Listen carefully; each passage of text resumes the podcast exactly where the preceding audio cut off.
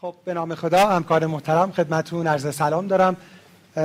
امیدوارم که همگی خوب باشین. صبح پنجشنبهتون بخیر باشه. همونجور که از قبل خدمتون اعلام شد سر ساعت اولین پنل سمپوزیوم دوم دیلی کاردیولوژی رو شروع می‌کنیم با مبحث مهم فارماکوتراپی در بیماران کرونری خب برای من خیلی باعث افتخار هست که برای این پنل در خدمت سهمکار بسیار محترم باشم. در سالن در خدمت جناب آقای دکتر سید عادل جاهد متخصص بیماری های داخلی و فوق تخصص بیماری های قدرت و متابولیسم و از انجمن دیابت گابریک ایران. دکتر جاید خیلی متشکرم که این دعوت رو قبول کردین و صبحتون بخیر باشه. خواهش می‌کنم. من سلام عرض می‌کنم خدمت شما و همه کسایی که آنلاین روی برنامه هستن و کسایی که برای این برنامه می‌دونم چند ماه مشغول تقلا و زحمت کشیدن هستن. و امیدوارم که جلسه مفید باشه. خیلی متشکرم.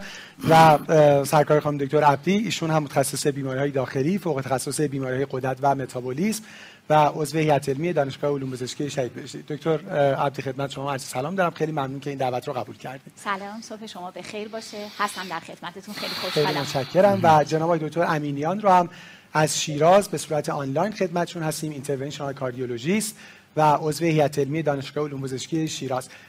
دکتر امینیان خدمتتون عرض سلام دارم. صبحتون بخیر. خیلی ممنون که این دعوت رو قبول کردید. منم سلام عرض می‌کنم. خیلی ممنون. باشم. امیدوارم که مفید باشه هم خیلی تنگ شده براتون. دو ساله که فقط شما رو خلاصه از راه دور آنلاین داریم می‌بینیم. ان که فرصت بشه بتونیم حضوری در خدمتتون باشیم. اجازه بدیم با یه مقدمه خیلی کوتاه من شروع بکنم و بعد وارد سه سخنرانی بشیم راجع به مبحث کلی. من فکر کردم شاید با نگاه به نتایج مهم trial ISCHEMIA این پنل رو شروع بکنیم که خب در field قلب خیلی مطالعه مهمیه و اخیرا نتایج جدید اون هم منتشر شد و در حقیقت مقایسه درمان دارویی optimum هست با revascularization به اضافه درمان دارویی optimum در بیماران chronic coronary syndrome که خب بیشتر بیماران کرونری رو تشکیل میده. واقعیتش اینه که خب نتیجه مهم مطالعه این بود که MACE که همه hard outcome بود بین این دوتا تفاوتی نداشت. این اهمیت درمان دارویی رو نشون میده واقعیتش اینه که هم ما field قلب و هم مریضا بالاخره دوست دارن که هر رگ تنگی و هر رگ بسته باز بشه. اگه به trial ها نگاه بکنیم مثل trial بزرگ ISCHEMIA حتی در بیماران high risk یعنی بیماران مبتلا به دیابت و بیمارانی که ایسکمی شدید در تست های غیر تهاجمی دارن تفاوتی بین این دو گروه نبوده. حالا مگر فقط در یک subset های خاصی؟ حالا حرف اینه که حتی اگه بیمار revascularize بشه اون چیزی که تازه تونسته revasc arm revascularization رو قابل مقایسه بکنه با درمان دارویی اینه که اونها هم درمان دارویی optimum بشن. و متاسفانه خیلی موقع revascularization هم خیال تیم رو راحت می‌کنه و هم خیال مریض و و دست از درمان دارویی optimum بر میداره وقتی هم میگیم درمان دارویی منظورمون درمان antianginal نیست یعنی کنترل risk factor ها hypertension dyslipidemia دیابت و behavioral therapy یعنی regular exercise weight reduction smoking cessation. مقدمه دوم من که متاسفانه اعداد adherence خیلی ناامید کننده است. حتی در یه trial ی مثل trial ISCHEMIA فقط 40 درصد افراد به target هایی که trialist ها می‌خواستن رسیدن. و خب همه ما تو practice می‌بینیم real world هم نشون میده در خیلی از اعداد و ارقام این عدد متاسفانه ده درصده. یعنی در field hypertension فقط ده درصد در کشورهای low و middle income به target کنترل فشار خون می‌رسن. عدد در دیسلیپیدمی و در دیابت هم خیلی بهتر از این نیست. راستش ما تو practice هم متاسفانه می‌بینیم behavioral هم که همینطور. خب ما فکر کردیم واقعا این پنل رو بیایم به همین خاطر با بحث pharmacotherapy شروع کنیم چون ما ممکنه حالا بعدا در ادامه هی بخوایم راجع به مباحث technical revascularization هم صحبت بکنیم. این پیام رو داشته باشه که هممون حواسمون باشه به درمان دارویی optimum. خیلی با افتخار اجازه بدین و معنادار این دو روز سمپوزیوم Daily Cardiology رو که سمپوزیوم کاردیولوژیه. ولی ما با سخنرانی دیابت شروع بکنیم. از این نظر که این پیام رو به مخاطبم منتقل بکنیم که خب چقدر این دو تا رشته دارن به هم نزدیک میشن و هر دو گروه باید خیلی به هر دو field فکر کنن و به هم نزدیک بشن. ما یک transition یک دقیقه خواهیم داشت تا آقای دکتر جاهد مستقر بشن و ما lecture 15 دقیقه رو داشته باشیم. در خدمتتون هستیم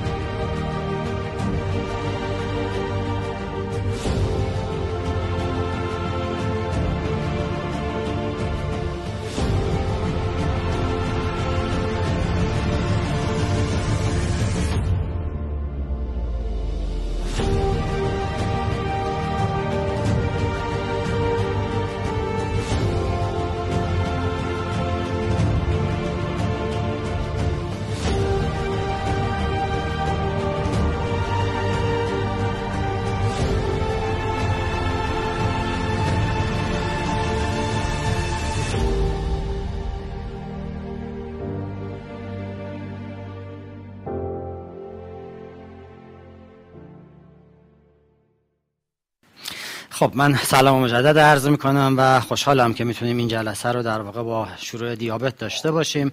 دکتر ریاهی خیلی خوب فرمودن در واقع که همراهی بسیار زیادی هست بین دیابت و بیماری های دیگه من جمله توی این session راجع به قلب. و اشاره کردن که outcome medical treatment با پلن درست دارویی می‌تونه حتی مترادف با revascularization بشه. با این حالا جمله که دکتر برامون شروع کردن من وارد بحث میشم در واقع قرار یک case رو با هم دیگه مرور کنیم و در قالب اون case بریم ببینیم که اصول بهتر درمان می‌تونه چی باشه. ما با یه آقای مواجه هستیم که 63 سالشونه. ایشون یه دو دهه‌ای هست 20 سالی هست که دیابت داره. 10 سال فشار خونش رو می‌دونه و حدود 10 سال پیش هم CABG شده. الان symptom free هست و فقط اومده برای ادامه follow up و ببینه که درمانش آیا OK هست یا نه. از نظر درمانی ایشون داره آسپرین می‌گیره روزوواستاتین 10 می‌گیره و یه losartan 25 رو صبح و شب می‌خوره. اما در قسمت دیابت که target صحبت من هست الان متفورمین رو 500 میلی گرم BID می‌گیره گلیبنکلاماید داره هنوز می‌گیره روزی دو بار و آکارباز هم دو تا. مثل که داروهاش رو قانون دوتایی هست صبح و شب بگیره ترکیبات مختلف رو. توی physical exam ایشون obese هست یه BMI 32 داره فشار خون 110 رو 60 پالسش 66 تاست. از نظر ماینه چشمی ان پی دی آر متوسط هست که مرحله متوسط درگیری چشمیه. معاینه قلب چیزی نبوده و نبضهاش two plus و قرینه هست. از نظر آزمایشی CBC نکته ای نداره. کراتینینش خوب هست. از نظر eGFR یه FBS 180 برامون آورده و یه A1C 8 و 1 که target صحبت ما و تصمیم گیریمون خواهد بود. راجع به ال دی ال الان ال دی ال 65 داریم در حضور ischemia که بعد از من خانم عبدی صحبت کاملی در این مورد خواهند داشت. با این معرفی case در واقع می‌خوایم ببینیم برای درمان این راه درست درمان چیه؟ درمان بهینه براش کدومه؟ آیا متفورمین آکاربوز و گلیبنکلاماید برای کسی که سن 63 داره CABG شده IHD داره و A1C 8 یک داره کار خوبی هست یا خیر؟ خب اینکه ما چه چیزهایی داریم؟ سیر درمان دیابت چجوری پیش میره؟ اول oral اول قضیه به مریض میگن lifestyle داشته باش. میایم رو oral agent ها oral agent ها اگر درست پیش برن به داروهای تزریقی غیر انسولین GLP 1 receptor agonist ها میرن و آخر داستان به خط قرمز انسولین می‌رسیم خیلی وقتا. ولی اینکه این راه چجوری طی بشه stepwise ش چی هست و در کدوم step ها ما باید داروها رو change کنیم چیزی که هدف target صحبت من هست در واقع و برای حالا reference دادن فقط یکی از guideline های مطرح رو می‌ذارم. بسیار زیاد هستن guideline ها و اصولی که تو این مورد گفته شده ولی guideline 2022 در واقع ADA American Diabetes Association سنگ بنایی هست برای این صحبت خب قبل از اینکه بخوایم راجع به خود case صحبت کنیم همیشه این رو می‌دونیم که ما برای اینکه بگیم فلانی رو باید به کدوم عدد قند برسونم اول باید target رو بذاریم که بعد بگیم اونجایی که الان مریض من هست قندش فشارشه کجاست قراره به چی برسیم و چه روشی رو برای اون انتخاب کنیم. این اسلاید حالا معروف در هیته دیابت به این معنیه که برای اینکه بگیم قند فلانی چند باشه نگاه کنیم به متغیرهای مهمش به اینکه طول عمر احتمالیش چقدره کوموربیدیتی چی داره. اگه هایپو کنه چقدر خطر داره. داروهایی که داره می‌گیره آیا ممکنه هایپو بدن؟ آیا مشکل عروقی مهمی داشته یا نداشته؟ همکاری خود بیمار چقدره؟ و ریسورس های مالی برای این آدم چقدره؟ با مجموع اینهاست که باید بریم تصمیم گیری کنیم و در case هایی که extreme نباشن نه خیلی بی دردسر و جمع و نقلی و اولیه نه خیلی advanced و در واقع پیشرفته معمولا A1C حدود هفت به نظر میاد target خوبیه. برای این case تو ذهن من هفت تا هفت و نیم عدد خوبیه و trend م به سمت اینه که اگر بتونم به سمت هفت بیام به شرط اینکه hypo نداشته باشم و به شرط اینکه دردسر بیشتری برای مریضم درست نکنم. حالا این صحبت اولیه چجوری بریم برای دارو دادن؟ می‌خوام اون guideline رو که guideline شلوغیه در واقع توی اسلاید می‌بینیم 6 تا ستون داریم اون بالا دایره داریم. این رو خیلی خیلی سریع فقط در حد این case overview با هم دیگه خواهیم داشت.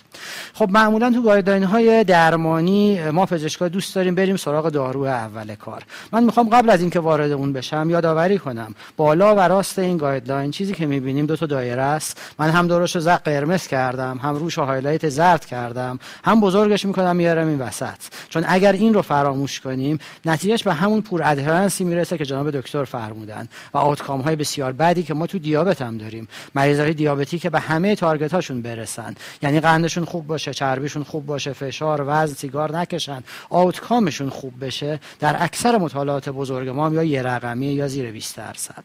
یکی از علتاش همینه. تو این guideline به ما در تمام step میگه. اگه تو اسلاید بعد ممکنه نبینیمش ولی در متن guideline این هست که در تمام step یادمون باشه. برای تصمیم گیری درمانی shared decision making داشته باشیم. بیایم اصول مختلف اوضاع مریض رو ارزیابی کنیم. کیه چیه خونش کجاست چقدر پول داره چقدر اهل درمان کردنه کی support ش می‌کنه سواد داره نداره بیمش چی داره میگه تو مملکتش دارو چی هست و خیلی چیزای دیگه. مجموع اینا میشه shared decision making و بازم اون وسط اسلاید من بزرگ کردم. رنگ سبز آوردمش جلو که یادمون نره هدف درمان چیه؟ ما همه این درمان ها رو می‌کنیم برای اینکه جلوگیری کنیم از complication ها و برای اینکه quality of life رو بهتر کنیم. پس در تمام step های درمانی اون اصوله باید یادم باشه که در تجویزم در واقع بتونم راه بهتری رو برم. تا قبلتر از این ما می‌گفتیم که برای complication در دیابت مطالعه DCCT سال 93 اگه بیایم قند رو بهتر کنترل کنیم A1C رو بیاریم پایین می‌تونیم microvascular complication رو کم کنیم. اما اینکه الان دکتر فرمودن مطالعه ایسکمی اومد نشون داد که revascularization مترادف بوده با درمان بهینه دارویی. شاید یکی از علتاش این باشه که ما الان داروهایی داریم که می‌تونه macrovascular complication رو هم هم prevent کنه secondary prevention هم اینی که بتونه outcome مریض من رو بهتر کنه. پس الان دیگه اگه این هدف یادم باشه patient-centered approach رو داشته باشم و در عین حال همینطور که توی این قسمت می‌بینیم اینرسی درمان نداشته باشم می‌تونیم خیلی بهتر پیش بریم. این سنگ بنای تغییر guideline های approach به دیابت هست در حضور ایسکمی در حضور مشکل کلیوی یا در حضور در واقع heart failure که حالا میریم قسمت های بعدی همین guideline رو به صورت box box نگاه می‌کنیم با هم دیگه. بعد از اون قسمت اولیه میایم به سمت اون box در واقع سرمه‌ای زیر خط اول. این چی میگه؟ من بزرگش کردم. بحث اصلی که از سه سال پیش اومد این وسط این بود که برای درمان دیابت کارتون نباشه که اون مریض شما آیا از نظر قندی چطوره. جمله اینطوری شروع میشه که ما قبلا می‌گفتیم همین الان هم خیلی جاها بیان میشه که به همه دیابتی ها باید متفورمین داد. این حرف حرف اشتباهی نیست تا حد بسیار زیادی. اما evidence علمی این رو نشون داد که ممکنه در جاهایی داروی superior به متفورمین باشه. برای همین در guideline 2022 همینطور که می‌بینید رنگی شده level of evidence ش اومده. عملا اینطور بیان شد که در اغلب موارد که دی متفورمین در بیشتر موارد خط اول درمانه. اما ممکنه در یه جاهای این الزاما اینطور نباشه. اون جاها کجا هست؟ جاهایی هست که مریض من ASCVD داره یا مالتیپل ریسک فاکتور داره و های ریسکه یا هارت فیلر داره یا CKD داره که اشاره ریستری به این خواهم کرد و در این حالت ها دارویی باید خط اول باشه که بتونه آوتکام رو عوض کنه. یا GLP receptor agonist ها بعضی از اونها یا sodium glucose transporter 2 inhibitor به عنوان داروی life saving. بعد از این معرفی اولیه جمله که باید بهش دقت کنیم اینه که هر وقت مریض دیابت رو می‌بینم در هر step ی که میبینمش چه تازه اومده چه سالهاست مریض منه چه A1C ش خوبه چه A1C ش خوب نیست گولم هر چی بوده و نبوده چه متفورمین می‌گیره چه نمی‌گیره. انقدر از این چه ها میگم که یادمون نره هدفمون چه چیزیه. هدف ما اینه که ببینیم آیا مریض من ASCVD دارد یا ندارد و آیا multiple risk factor برای این داره یا نه. بحث زیاده سر اینکه چجوری بگیم آدم های کیه؟ دعواهایی هست بین guideline های مختلف. ولی ما اشتراکش رو ببینیم نه تفاوتش رو در واقع. و اینجا approach مون به این شکل میشه که اگه مریض من این subgroup هست اگه ASCVD الان داره یا قبلا داشته من باید دارویی بهش بدم که بتونه outcome MACE رو که دکتر اشاره کرد کم کنه. این داروها sodium glucose transporter 2 inhibitor یا GLP 1 receptor agonist همیشه practical هم بگیم در ایران ما از این خانواده ها لیراگلوتاید رو داریم و امپاگلیفلوزین بینش هم می‌بینید either or ه. یعنی هر کدوم اینها رو میشه داد. اگه یکی رو دادیم جواب نداد اون یکی رو هم می‌تونیم بدیم. و جدا از این یکیش رو به عنوان داروی life saving ممکنه انتخاب کنم. دومی رو به عنوان داروی دیابت معمولی به هر حال. بعد از این category category دیگه heart failure ه بازم یادمون یاد خودم میارم. در هر step باید سوال کنم. آیا مریض من heart failure دارد یا نه؟ چه متفورمین گرفت چه نگرفت؟ چه قندش خوبه چه بده؟ و اگر heart failure داره که این در واقع الان با مطالعات جدید چه reduced EF چه preserved EF من باید دارویی بدم outcome heart failure ش بهتر کنه و خانواده sodium glucose transporter two inhibitor هر چهار تاش این خصوصیت داره. بازم ما تو ایران امپاگلیفلوزین برای این داریم و داپاگلیفلوزین رو در ایران برای این خوشبختانه داریم. category سوم مهم هم که هنوز من وارد بحث A1C چنده نشدم اینه که مریض CKD دارد یا ندارد. تعریف اینجا به دو شاخه تقسیم میشه. یکی افت GFR stage 3 باشه GFR سی تاش هست یکی دیگه هم دفع پروتئینه به خصوص macroalbuminuria در واقع. که اگر اینطور باشه بازم باید داروهای خاص انتخاب کنم. اگر قصه قصه proteinuria ست باید دارویی انتخاب کنم که بتونه در primary outcome در مطالعات این رو کم کرده باشه. بازم میشه sodium glucose transporter two inhibitor. اما اگر مریض توی پروتئینوری نیست category ش و فقط GFR افت کرده stage 3 هست اینجا چون ریسک مشکل قلبی عروقی اینا میره بالا مثل category اول سمت چپ باید ASCVD رو کاور کنم. پس یا لیراگلوتاید یا امپاگلیفلوزین از داروهایی که در ایران داریم. خب تو guideline اول اومد این سه تا رو گفت. یعنی گفت همه مریض دیابتی ها رو هی این سوال رو بپرس. در هر ویزیت که میبینیش بپرس. outpatient inpatient اگه اینا رفت کنار یعنی از اول نبود یا اینکه بود manage ش کردیم در حد امکان بعد از اون میایم سراغ قسمت دیگه guideline که همون دیدگاه کلاسیک glucocentric ه. به این معنی که قند مریضت چنده آیا به اون target رسیدی یا نه؟ اگه نرسیدی حالا چیکارش کنی؟ و تو این تیکه داره به من میگه برو سراغ efficacy درمان ها ببین دلتای تفاوت ایوانسی تو با ایوانسی مریض. ایوانسی ایدئال با ایوانسی مریض چقدره؟ و دارویی رو انتخاب کنه که از نظر تئوری بتونه این efficacy رو داشته باشه. بعدم اصول کلی درمان که تا جایی که میشه این دارو تعداد کمتری رو کاور بکنه. hypoglycemia weight gain و cost رو باید در نظر گرفت. بعد از این صحبت بسیار بسیار کوتاه و اسم بردن از خانواده های دارویی اگه یه روزی این داروهای خوراکی رو دادم و جواب نداد استپ بعدی که میره داروهای تزریقی چه جوری خیلی وارد بحث نمیشم نماش شلوغ اینجا این رو میشکنیمش به دو تا قسمت.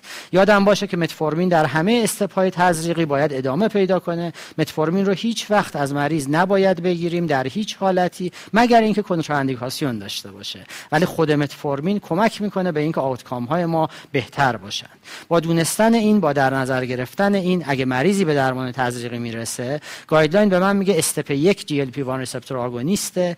اینجا حرف از اینکه MACE دارد یا ندارد ایسکمی هست یا نیست نیست. کلی داریم میگیم. بعد از او ها وقتی می‌خوایم injectable بدیم اگر بتونیم اول باید بریم و GLP 1 receptor agonist رو انتخاب کنیم. مگر شرایط ریزی مثل اینکه مریض symptomatic hyperglycemia داشته باشه A1C خیلی بالا 10 11 قندهای خیلی بالا بالای 300 یا اینکه نتونه GLP 1 بگیره.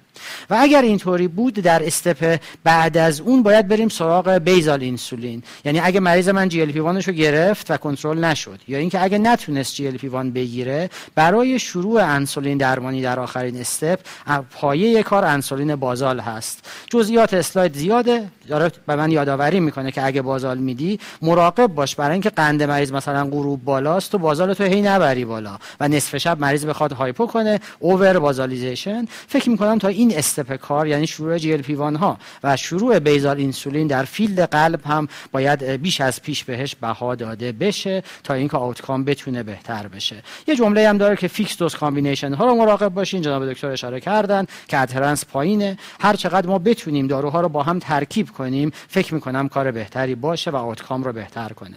با در نظر گرفتن همه اینها در واقع یادم باشه که اصولی که guideline ها دارن من جمله این guideline اینه که یادت نره مریض رو بذاری در مرکز approach تو برای تصمیم گیری. اینه که یادمون باشه که ما اینجا کار به این که اوضاع قند چی بود اول نداریم comorbidity ها رو می‌بینیم. اینی که متفورمین مریض گرفت یا نگرفت و A1C target ش چقدر حرف آخرمون هست و اینی که تاخیر نداشته باشیم و اینکه که به اختلاف های guideline ها خیلی بها ندیم بریم اشتراکاشو ببینیم. با در نظر گرفتن اینا case همو دوباره میارم. یه آقای 63 ساله با CABG متفورمین و گلیبن می‌گیره. گلیبن رو این روزها نباید تجویز کرد چون ما داروهای بهتری داریم و کاربرد داروی قوی و مناسبی نیست. یه A1C 81 داریم. من گلیبن کلامید مریض رو قطع می‌کنم. اگه resource خوب مالی داشته باشه مریضم دوست دارم بهش لیراگلوتاید بدم که هم وزنش رو درست می‌کنه هم CV شو. دوست دارم که ترکیب امپاگلیفلوزین متفورمین رو در fixed dose combination بهش بدم و بعد مریض رو follow کنم. اما اگه متاسفانه هزینه خوبی برای مریضم وجود نداشته باشه یه step میام پایینتر. امپاگلیفلوزین رو انتخاب می‌کنم برای CVD ش متفورمینش رو full dose می‌کنم. لیناگلیپتین نوس از نظر قلبی اینها رو در fixed dose combination دو تا قرص صبح بار بهش میدم و اینکه اگر جواب نداد بعدا گلیکلازاید MR رو با کمترین مقدار hypo در داروهای سولفونور بهش میدم. و سرانجامی که یادم نره در حضور این همه داروهایی الان دارم برای انتخاب درمان به effective بودنش نگاه کنم به safety ش به side effect ش. غیر از قند جاهای دیگه چی کار می‌کنه؟ تجربه من تو این کار چیه؟ آیا available هست یا نه؟ نظر مریضم یادم نره cost مهمه و سرانجام قلب رو یادمون نره. ممنونم از توجهی که کردید.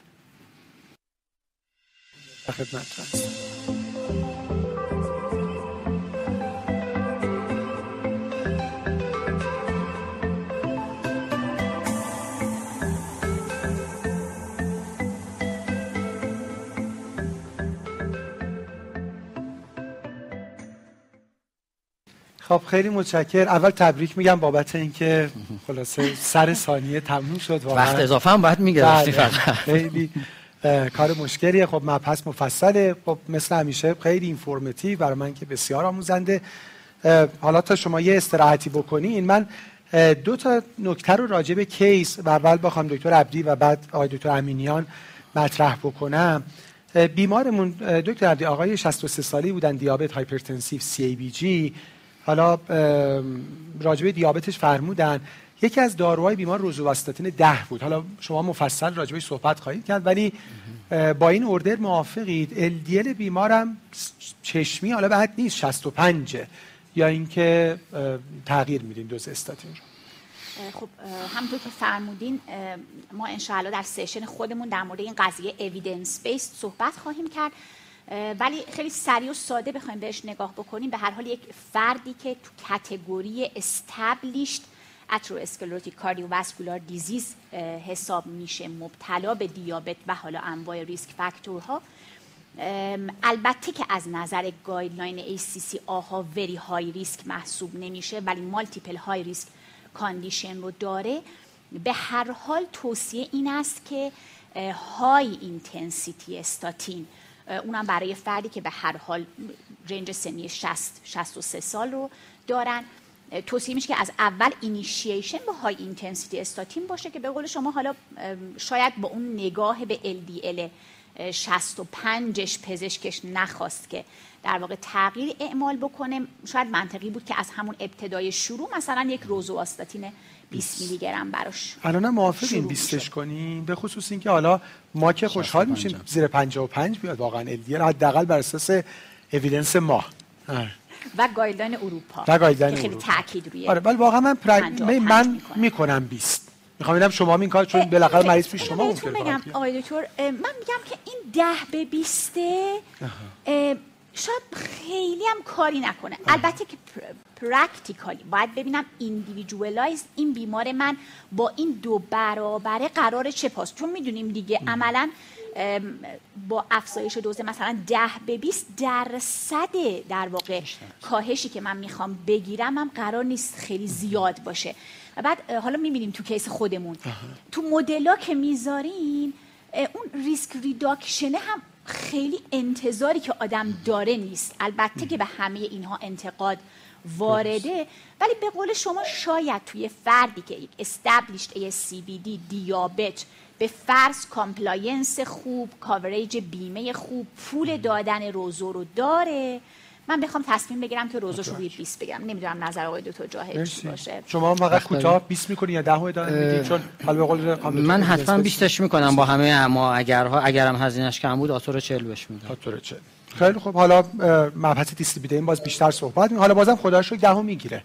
و LDLش هم خدا رو شکر 65 دقیقاً. حداقل زیر آره. 70 هست. این حالا خیلی اگه. زیر 55 نیست. دکتر امینیان من باز برای اینکه یه استراحتی به آقای دکتر جاهد داده باشم و بعد یه خود راجع به لکچر خودشون از خدمتشون سوال بپرسم مریض hypertensive هم بود و دارن دو تا لوزارتان 25 می‌گیرن.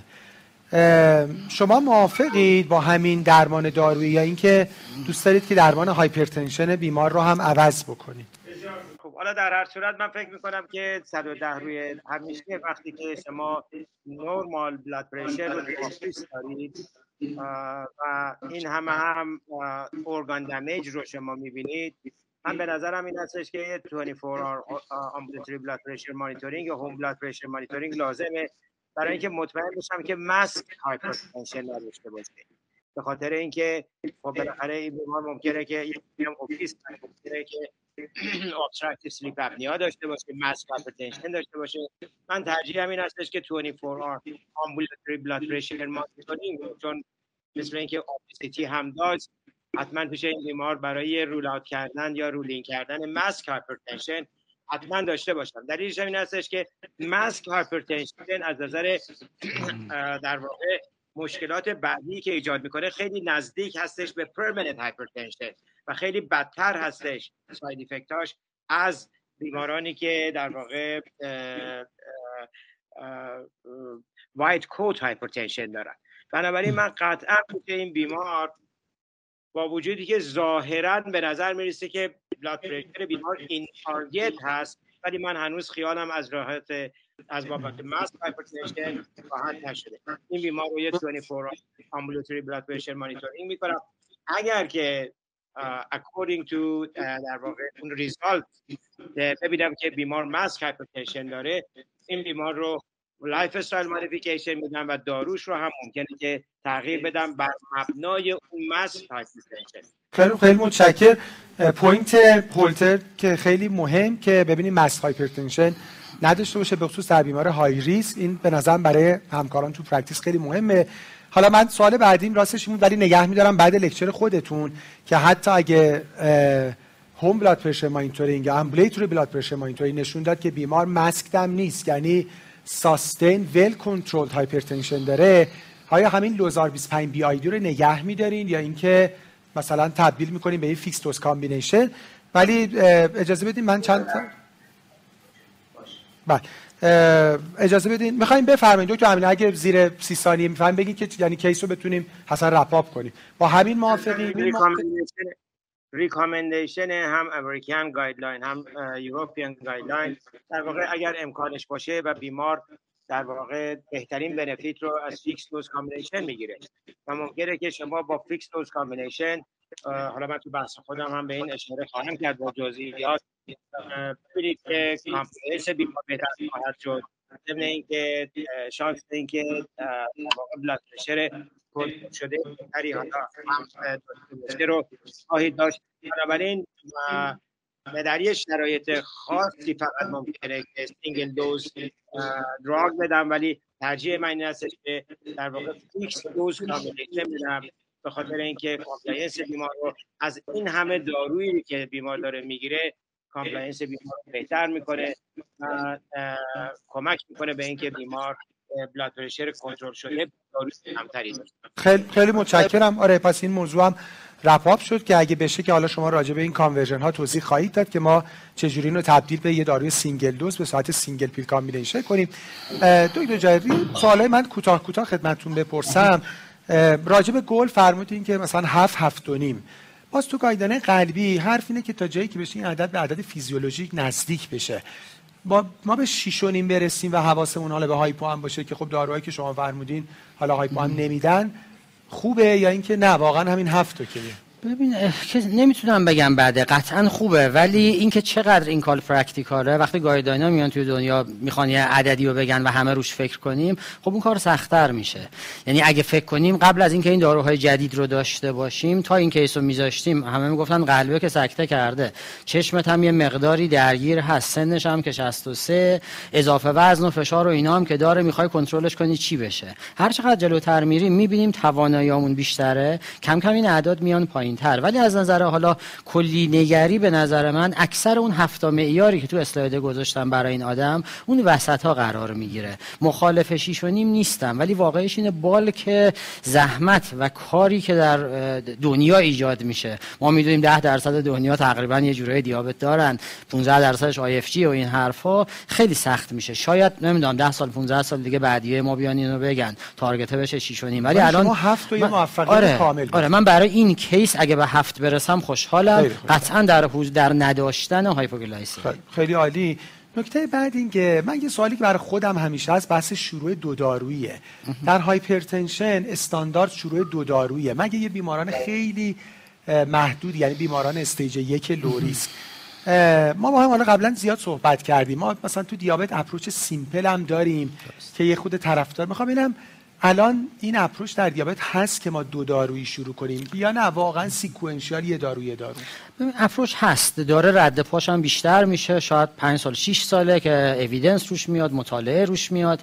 هنوز طوری نیست که مثل فشار که اجماع هست تا حد خیلی زیادی تو guideline ها اومده میگه combination خیلی سازمان ها شروع کن. اینجا این اجماع قطعی نیست ولی اینطور گفته میشه که اگر A1C شما با A1C target مریضتون بیش از یک و نیم اختلاف داره چون single agent کمتر می‌تونه این کار رو بکنه؟ یا اگر هم بکنه adherence و persistence ش کمه بهتر دوتایی شروع کنه بازم شاید یه دلیل اینه که ما تو سالهای اخیره که combination pill ها رو داریم قبل از این نداشتیم. همه جدا جدا بودن حتی اگه داروهای خوبی بودن. الان ترکیبات دوتایی داریم سه‌تایی داریم. این فرضیه اومده evidence هایی هم داره که در شروع دو دارویی outcome نهایی بهتر میشه. مطالعه داریم که میاد stepwise approach رو مقایسه می‌کنه در طول زمان با اینکه از اول combination بدی. و combination persistence حفظ A1C مناسبش بهتر بوده. ولی cutoff تون برای practice پس عدد یک و حدود حدود یک و نیم فرق با target. ولی اگه زیر یک و نیم بودین شما موافق این تک دارویی شروع کنید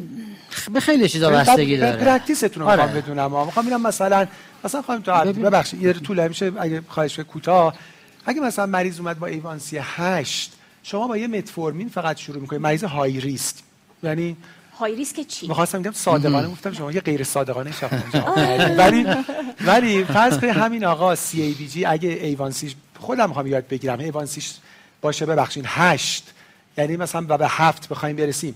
شما ترجیح میدین یه 500 BD متفورمین شروع کنین یا یه ترکیب مثلا امپا متفورمین 5 500 BD آخه چون اجازه. high risk ش داریم می‌کنیم. آره نه همین اصلا case رو آره. مشخص. من من دوست دارم اس 5 500 BD سوالم دقیقاً همین مریضه. بله. آره. آره. من می‌خوام سوال یه ذره ام... یه سختیشو عملی تر کنم. در واقع گیر ما تو سوال تو تصمیم گیری چون گفتید صادقانه. اینجاست که یه مریض بیاد. مثلا مریض قلب دیابت دارد. حالا دارو هم نگرفته فرض می‌کنیم. شما تازه دیابتشو پیدا کردید. یه A1C داره 7 و 3 دهم. و اینجا چی کارش اصلا کنیم؟ ای respective آره.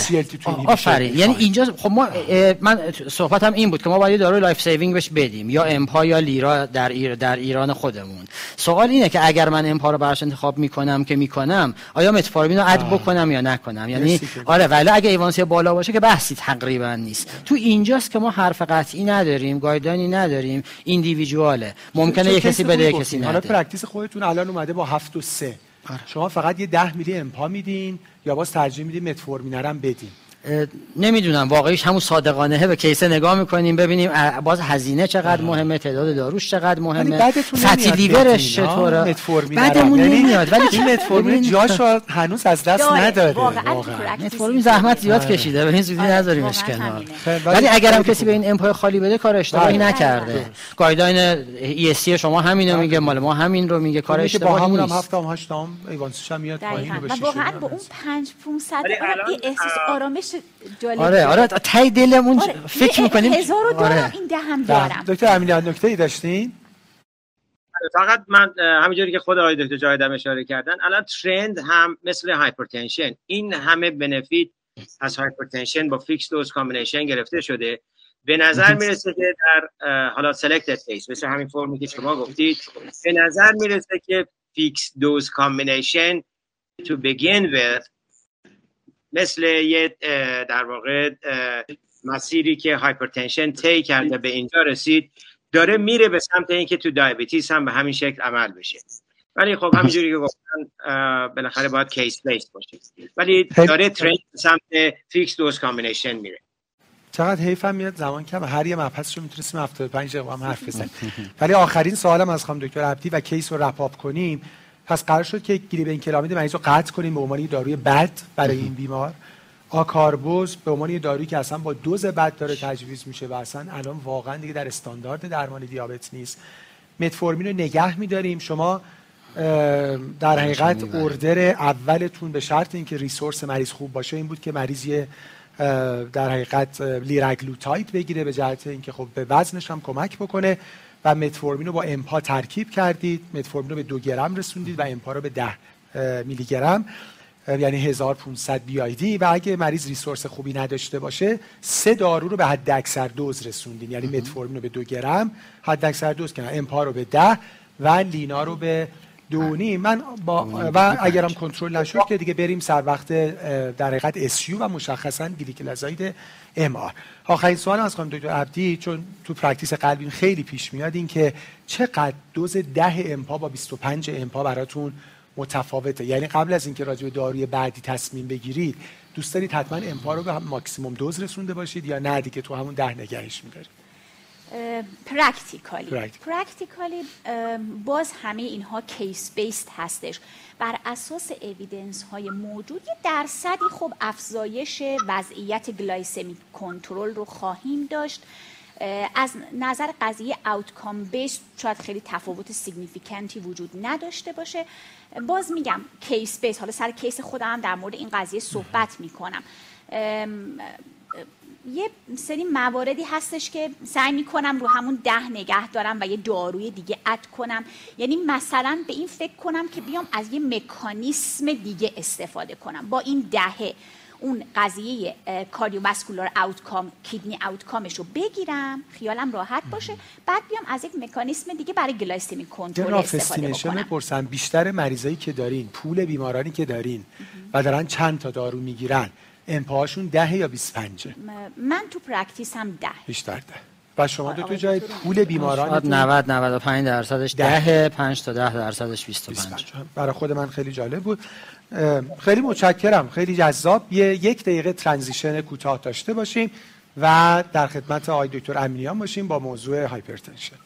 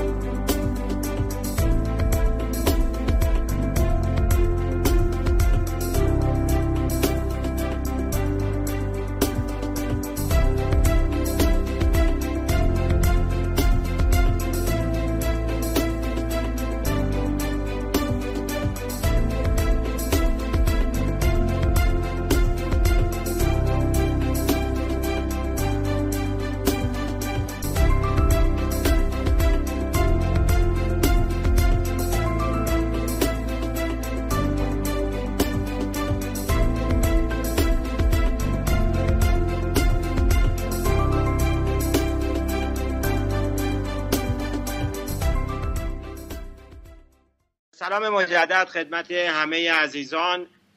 بحثی که به من محول شده در واقع یک case base approach هستش در بیماری که coronary artery disease داره با hypertension present کرده. من این case vignette رو برای شما present می‌کنم. بیماری که باید صحبت کنیم راجع بهش یه آقای 73 ساله هست با 30 سال history type 2 diabetes hypertension از 20 سال قبل. و established coronary artery disease از پنج سال قبل که با ST segment elevation MI در اون زمان present کرده.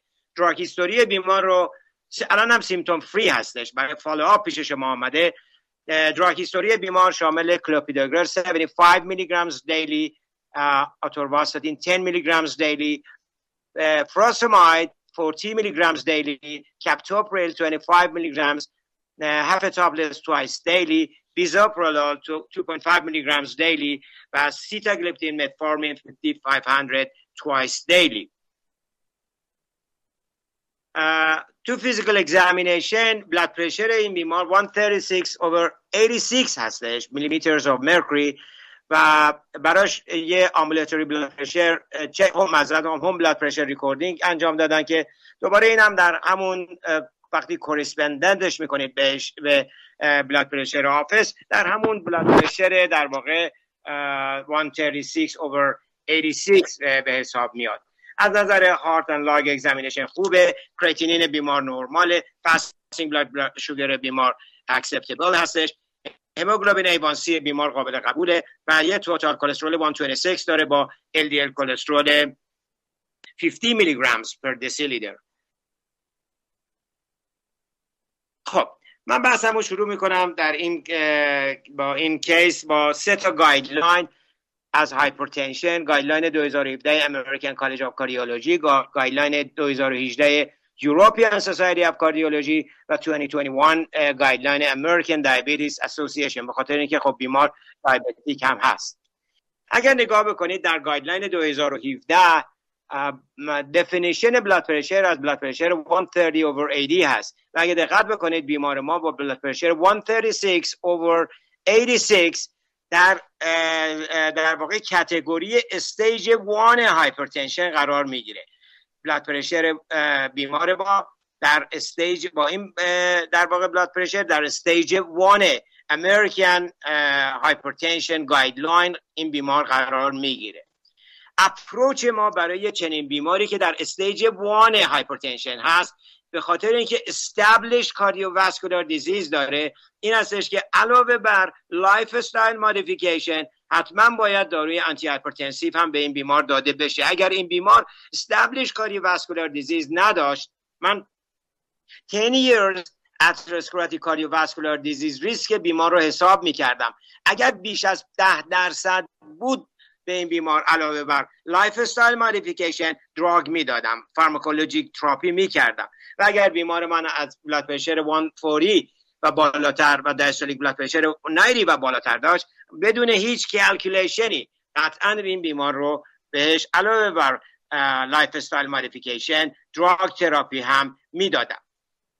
target من برای این بیمار من target American guideline رو میپسندم که در واقع برای همه تقریبا بیماران target blood pressure blood pressure less than 130 systolic و less than 80 millimeters of mercury diastolic است. این بیمار من 73 سالش هست diabetic هست coronary artery disease داره.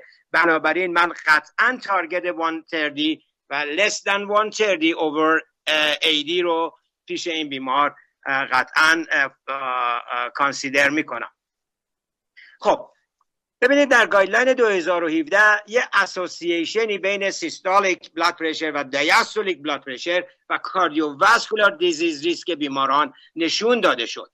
و اگر شما نگاه بکنید در left hand side اسلاید که ریسک رو نشون داده نسبت به normal blood pressure نسبت به بیمار ما که در stage 1 hypertension هست با blood pressure 136 over 86 نگاه بکنید cardiovascular event risk این بیمار یک و نیم برابر بیشتر هست نسبت به normal blood pressure در این category از blood pressure stroke بیمار تقریبا دو برابر ریسکش بالاتر هست. coronary artery disease بیمار یک و نیم برابر تقریبا بیشتر هست و ریسک myocardial infarction این بیمار اگر در همون grading در واقع stage یک hypertension قرار بگیره نسبت به normal blood pressure دو برابر بیشتر هستش. و این نشون میده که چقدر این اهمیت داره که ما این target رو رعایت بکنیم.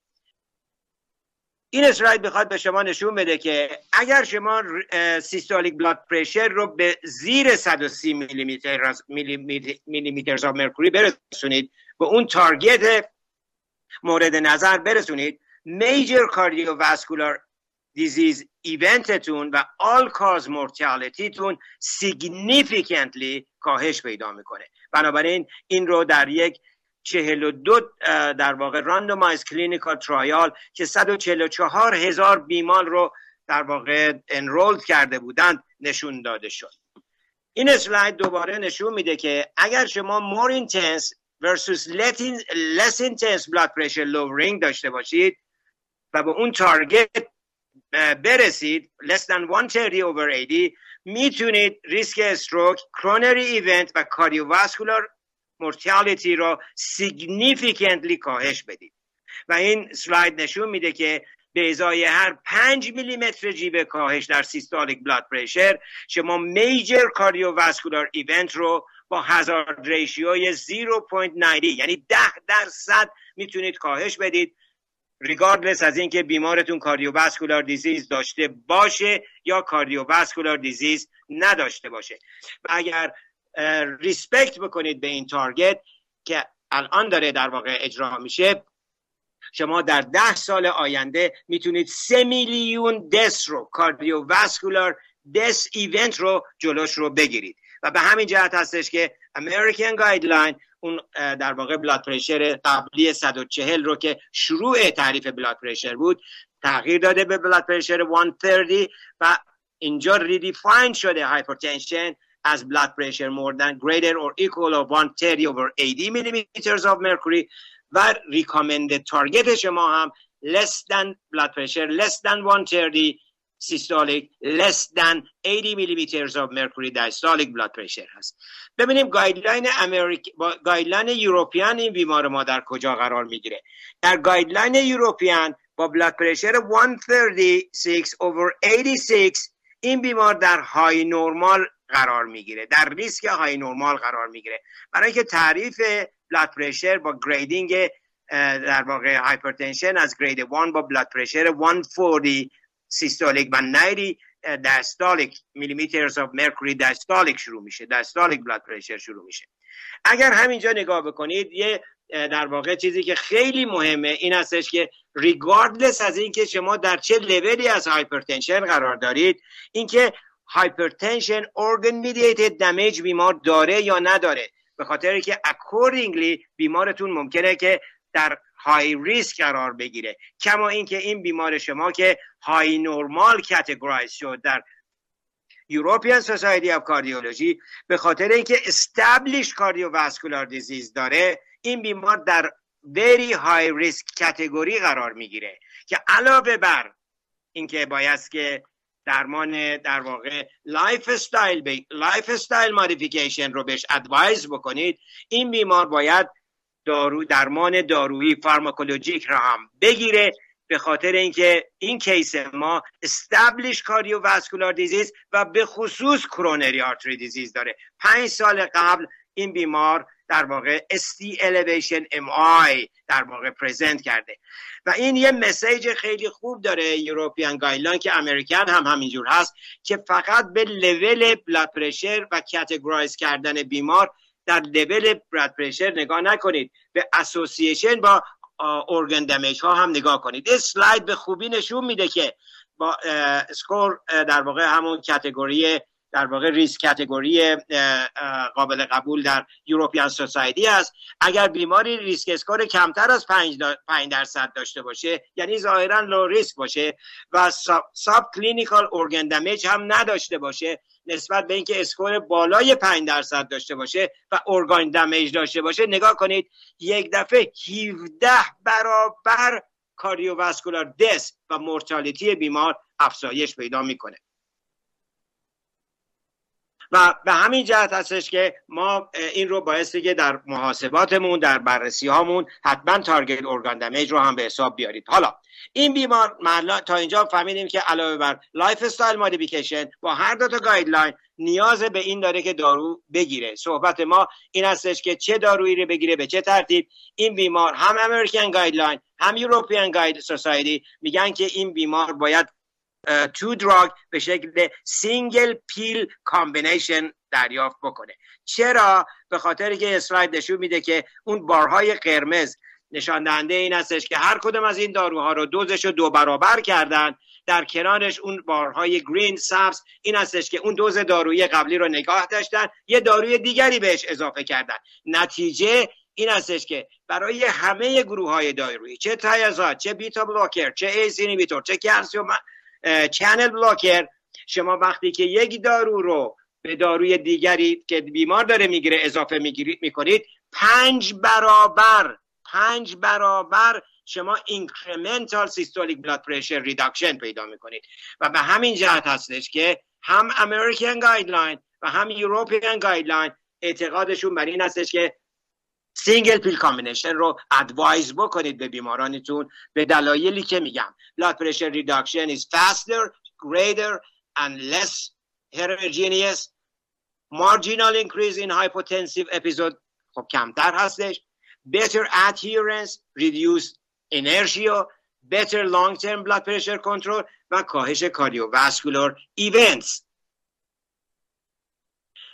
هر دو تا guideline هم American هم European Society of Cardiology اعتقادشون بر این هستش که fixed dose combination به شکل single pill combination به بیمار بدیم. American guideline میگه اگر از target 130 over 80 مریض من systolic blood pressure ش بیش از 20 میلیمتر جیوه و diastolic blood pressure ش بیش از 10 میلیمتر جیوه بود من بهش fixed dose combination میدم. European میگه من به همه مریض هم که بالای 140 بالای 90 millimeter of mercury blood pressure شون باشه fixed dose combination میدم چه fixed dose combination ی انتخاب ما داروهای کلاس اول ما ACE or ACE inhibitor ARB هست و calcium channel blocker هستش و یا اینکه diuretic ما در 90 تا 95 درصد بیمارانمون می‌تونیم two drug combination رو در واقع به بیمار بدیم و فقط در 5 تا 10 درصد بیماران است. اونایی که در stage 1 هستن blood pressure شون نزدیک 150 میلی متر جیوه هست. اون بیمارانی که old age هستن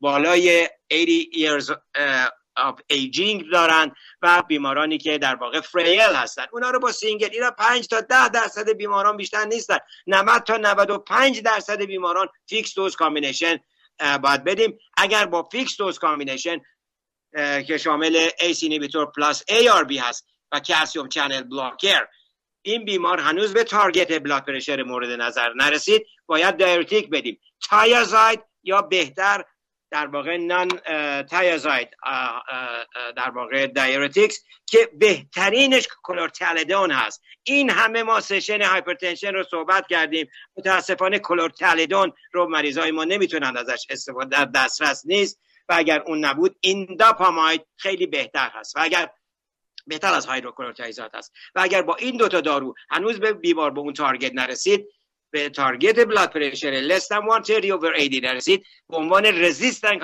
hypertension داروی چهارم شما spironolactone خواهد بود. یه نکته که می‌خوام خیلی بهش emphasize بکنم beta blocker هست. beta blocker ها second drug هستند جز داروهای کلاس اول hypertension ما مثل ACE or ARB مثل diuretic نیستن. بنابراین در indication های compelling indication باید مصرف بشن مثل بیمارانی که heart failure هم دارن همراه با hypertension angina دارن یا coronary artery disease دارن. اگه دیدید این بیمار ما bisoprolol گرفته به خاطر های کنترل hypertension ش primarily نبوده. به خاطر این هستش که coronary artery disease هم داشته. post MI بوده این case atrial fibrillation اونایی که young patient هستن younger patient younger women و که planning برای pregnancy دارن. اینها جاییست که beta blocker blocker رو شما جز داروی کلاس اول antihypertensive تون قرار می‌دید. و میریم جلوتر این بیمار ما 73 سالشه. بنابراین target less than 130 over 80 قابل قبوله. اگر بالای 80 سال بود با همین blood pressure target ولی مراقب باشید که European guideline میگه if tolerated. اگر بیمار falling down نداره و اون رو tolerate بکنه. guideline 2021 American Diabetes Association رو با hypertension برای شما یه نگاهی بهش بکنم. این بیمار established cardiovascular disease داره. بنابراین قطعا blood pressure ش باید than 130 over 80 باشه. اگر نبود اگر established cardiovascular disease نداشت من 10 years atherosclerotic cardiovascular disease risk این بیمار رو حساب می‌کردم. و برخلاف guideline American که میگه اگر بیش از ده درصد بود من بهش دارو میدم American Diabetic Association میگه اگر این CVD risk بیش از 15 درصد بود من علاوه بر lifestyle modification بهش pharmacologic therapy هم میدم. و خب این بر روی target های اساس در واقع study های بزرگ هست مثل ACCORD blood pressure و یا STEP و همچنین STEP blood pressure که pooled analysis اون دوتا رو شما اینجا می‌بینید. وقتی که target less than 130 over 80 داشتید این بیمارتون در واقع primary outcome ش با hazard ratio 0.77 23% کاهش پیدا می‌کنه. و major driver اینجا کاهش stroke stroke 46 44% کاهش پیدا می‌کنه. و البته برای target های دیگه خیلی کمک کننده نبوده. برای های دیگه مثل major coronary event مثل heart failure مثل cardiovascular mortality و all-cause mortality ولی ریسک در واقع stroke رو در diabetic patient با hypertension با اون target به طور significant ی کاهش داده. بنابراین American Diabetic Association رو هم وقتی من consider می‌کنم در case م. باز هم blood pressure less than 130 over 80 رو ترجیح میدم. برمیگردم به case. سریعا case رو به خدمتتون میگم. آقای 73 ساله تایپ 2 diabetes hypertension established cardiovascular disease اصلا furosemide مطلقا پیش این بیمار indicate نبود که برای بیمار شروع کردن. furosemide به عنوان داروی به عنوان diuretic فقط در زمانی که شما serum creatinine بالا و GFR و کمتر از سی ml per minute داشته باشید indicate هست این بیمار با کرتینین 1.1ش اصلا GFR بالا داره. بنابراین furosemide هست به طور کامل. captopril به عنوان single drug اصلا قابل قبول نیست پیش این بیمار پیش برای من. half tablet twice daily. من این بیمار رو براش combination در واقع ARB همراه با calcium channel blocker 80 میلی گرم همراه با 5 میلی گرم calcium channel amlodipine شروع می‌کنم. 4 تا 6 هفته بعد blood pressure ش رو چک می‌کنم. اگر بیمار در target مورد نظر من بود همونو ادامه میدم. اگر در target مورد نظر من نبود قطعا یه diuretic بهش اضافه می‌کنم. انتخاب diuretic من اگر جایی باشم که chlorthalidone باشه بهش chlorthalidone میدم. اگر نه indapamide بهش میدم. میشه three drug چهار تا 6 هفته بعد مریض رو follow می‌کنم. اگر blood pressure بیمار در target بود ادامه میدم. اگر در target نبود حالا دیگه fulfill کرده criteria ی در واقع resistant hypertension رو. از اینجا approach هم یک کمی متفاوت میشه. یعنی بیماری در این صورت خواهم داشت که سه تا داروی کلاس اول hypertension رو با maximally tolerated dose داره می‌گیره including diuretic و هنوز به target من نرسیدم. قطعا کاری که خواهم کرد این هستش که این بیمار رو برای resistant hypertension اول نگاه می‌کنم که adherence این بیمار چجوریه. دارو رو مصرف می‌کنه یا نه؟ آیا pseudo hypertension داره یا نداره؟ آیا داروهایی داره مصرف می‌کنه که این داروهای ما رو بی اثر می‌کنه و یا sodium water retention ایجاد می‌کنه؟ مثل اینکه بیمار داره NSAID داره مصرف می‌کنه. یا اگه خانومی بود که oral pill مصرف می‌کرد با استروژن content بالا این بیمار اینها رو باید از بیمار حذف می‌کردم و follow ش می‌کردم اگر علا رقم اینا اگر compliance بیمار خیلی خوب بود اگر adherence بیمار خیلی خوب بود و اگر هیچ گونه داروی در واقع دیگری رو که باعث می‌شد که blood pressure بیمار poor control بشه. اونها را حذف کردم. اگر باز هم blood pressure بیمار هنوز از target بالا بود اینجا سوالی که من باید جواب بدم این هستش که آیا این هم این office blood pressure ی که حالا من دارم می‌گیرم آیا واقعا یک white coat effect نباشه؟ ممکنه white coat effect باشه خونه فشارش خوب باشه حالا سه تا دارو می‌گیره تو مطب فشارش رفته بالا. حتما پیش این بیمار home blood pressure monitoring یا 24 hour ambulatory blood pressure monitoring چک می‌کنم. اگر home blood pressure monitoring این بیمار خوب بود این دیگه بیمار در واقع pseudo hypertension هست pseudo resistant هست. ادامه میدم lifestyle ش رو بهتر می‌کنم داروهاشو adjust می‌کنم بهتر.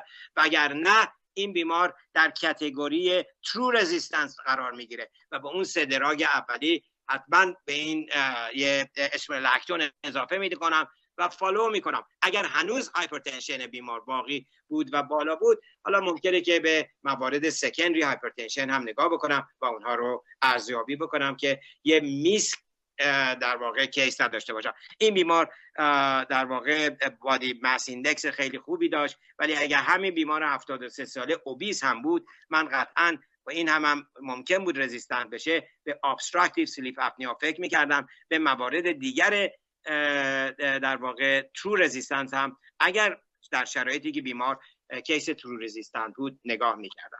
خیلی ممنون.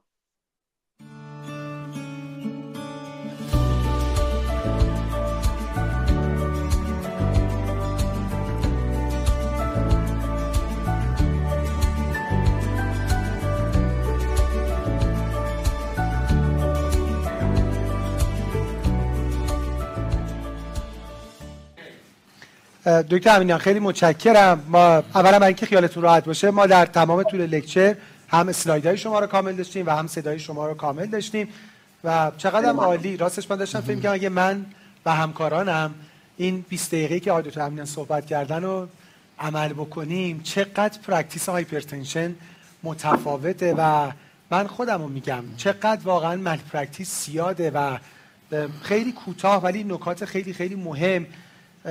چقدر اون مطالعه دکتر امینیان مال امریکن در حقیقت جورنال آف مدیسین 2009 که مقایسه کرده بودیم که ما یه دارو رو بخوایم به های دوز برسونیم با اینکه بخوایم یه دارو اد بکنیم. چقدر یعنی گویا بود و متاسفانه ما هنوز چقدر داریم تک دارویی می‌بینیم چقدر داریم هی دوزای بالای یه دارو رو می‌بینیم. و یکی هم اون اسلایدی که خلاصه 130 140 جدیده. این داستان رو حالا ما حداقل تو قلبم ESC دو سال پیش که پاریس بود مهمترین مثلا اسلاید این بود که 55 70 جدید سر بحث LDL ولی خب واقعا inertia تو پزشکی زیاده. ما همچنان عددهای 140 50 رو خیلی ازش متاسفانه تو practice ناراحت نیستیم. تا آقای دکتر امینیان یه استراحتی بکنم. ما وقتمون خیلی کمه. البته سوالا رو برای من دارن میفرستن. ما اون وقت پرسش پاسخ هم داریم. یه بخش از این سوالا سوالاتی که برای من میفرستن. باز با استاتین شروع کنیم. یه خود باز کی سختره. مریض خب های ریسک ای سی اس های ریسک ببخشید سی ای دی سابقه استیلیویشن ام داره. داره یه آتور ده می‌گیره. یعنی و البته باز ال از اون قبلی هم بهتره. یعنی 50 می‌دونم سخته. شما در حد یه سهر نو بالاخره میکنینش چهل یا همین حداقل روزو بیستش بکنیم یا نه. با همین دوز کم آتور واستاتین میرین جلو. دکتر ریاهی. امروز رفتیم روی های پایین. بله. یعنی یه بیماری که اومده الان داره با اتروواستاتین 10 میلی گرم دیگه الیال زیر 55 هم داره. یه زمانی بود ما اصلا یادتونه دیگه 20 13 که اومده بود تو ای تارگته اصلا بیخیالش بشیم های اینتنسیتی خب خیلی بیشتر و محکمتر می‌گفتیم که نه بذاریم برم روی در واقع high intensity ه ولی واقعا دارم می‌بینم شاید این case رو خیلی زیاد نبینیم. ولی به هر حال یه فرد سالمنده با این در واقع شرایطی که مراجعه کردن و الان با یه moderate intensity استاتین یه LDL زیر 55 دارن. حقیقتش من change ش نمی کنم آره و اونم که فرمودین برم روی روزوی 20 نه, خب چرا آخه یعنی شما بیشتر با توجه به body evidence براتون target مهمه. حالا به قول شما اگه مریض اول دست شما بود شاید از اول high intensive میذاشتم دقیقاً. ولی حالا وسط راه رسیدی آره. و میگین دیگه 50 دیگه. و حقیقتش یه چیز دیگر رو هم بگم. من چون دارم به این نگاه می‌کنم خب من الان این ف... قبول دارم که توی guideline فردی که established ASCVD دارد دیگه قضیه سن و high risk. بله. سن و اصلا در نظر نمی‌گیره. ولی به هر حال من میگم به هر حال این فرد lifetime risk شو شاید اگر یک فرد مثلا تو دهه شیش زندگیش بود این کارو می‌کردم. ولی الان برای این فرد میگم که اون reduction ی که می‌خوام اون risk reduction یا اون در واقع بگم مثلا CVD free life saving ش رو در نظر بگیرم این کارو نکنم. واقعا سوال کنتراورسیالیه و آره. کنتراورسی هم جالبه توی پزشکی. مرسی. بله استادم یه لحظه ببینید شما اطلاع دارید که خب دکترم که حالا حتما توی پرزنتیشنشون به ما خواهند گفت. این مریض شاید شاملش نشه ولی مریض هایی که در عرض دو سال گذشته دو تا استبلیش پریزنتیشن کرونری رو داشته باشن. LDL تارگت شما دیگه 55 نیست. کمتر از 40 بله. کمتر از 40 روی این اساس این آمده که در واقع برای بیماری مثل این بیمار که سابقه امای داره و دیابتیک از سابقه امای داره و الان LDL کلسترول زیر 55 داره آیا همینجا بیستیم یا اینکه بیایم پایین تر LDL رو؟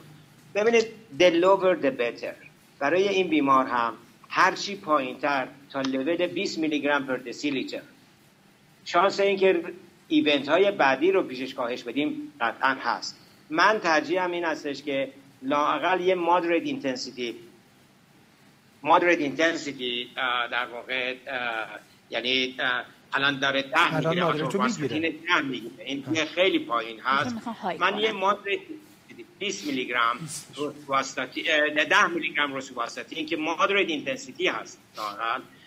به این بیمار میدم که target هم یه کمی پایین تر بیارم مریض فکر نمی کنم که در ایجی هم باشه همجور که خود خانم دکتر هم فرمودن که خیلی نگران این در واقع lower lowering LDL کلسترول بیمار باشم. امیدم هم این هستش که event های بعدی رو بتونم شانس این رو داشته باشم که کمتر بود خیلی من این کارو می‌کنم. بله. مرسی که حالا واقعیتش البته همونجوری که خانم دکتر گفتن ما توی gray margin هم الان داریم اینو مطرح می‌کنیم. حالا خیلی مریض خوش شانسی با همین 10 میلی گرم اندیه 50 حالا به ما هم قرار نیست نظرات یکی باشه چون guideline gray zone خیلی زیاد داره. راستش منم اگه بیمار من بود من که راستش high intensity dose statin می‌دادم. به جهت همون نکته که شما گفتین که guideline ها بالاخره میگن مریض دی اصلا ما کاری نداریم. ولی راست میگین.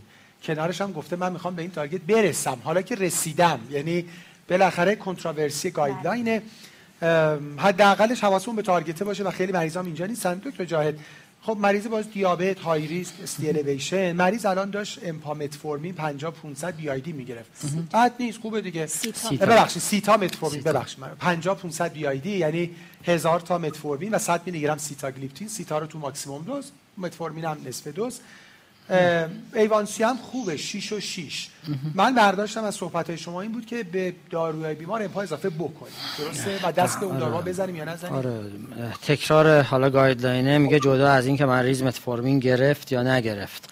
جدا از اینکه توی target هستی یا نیستی اگه مریض تو دی دارد داروی life changing باید بهش بدی یا امپا یا لیرا.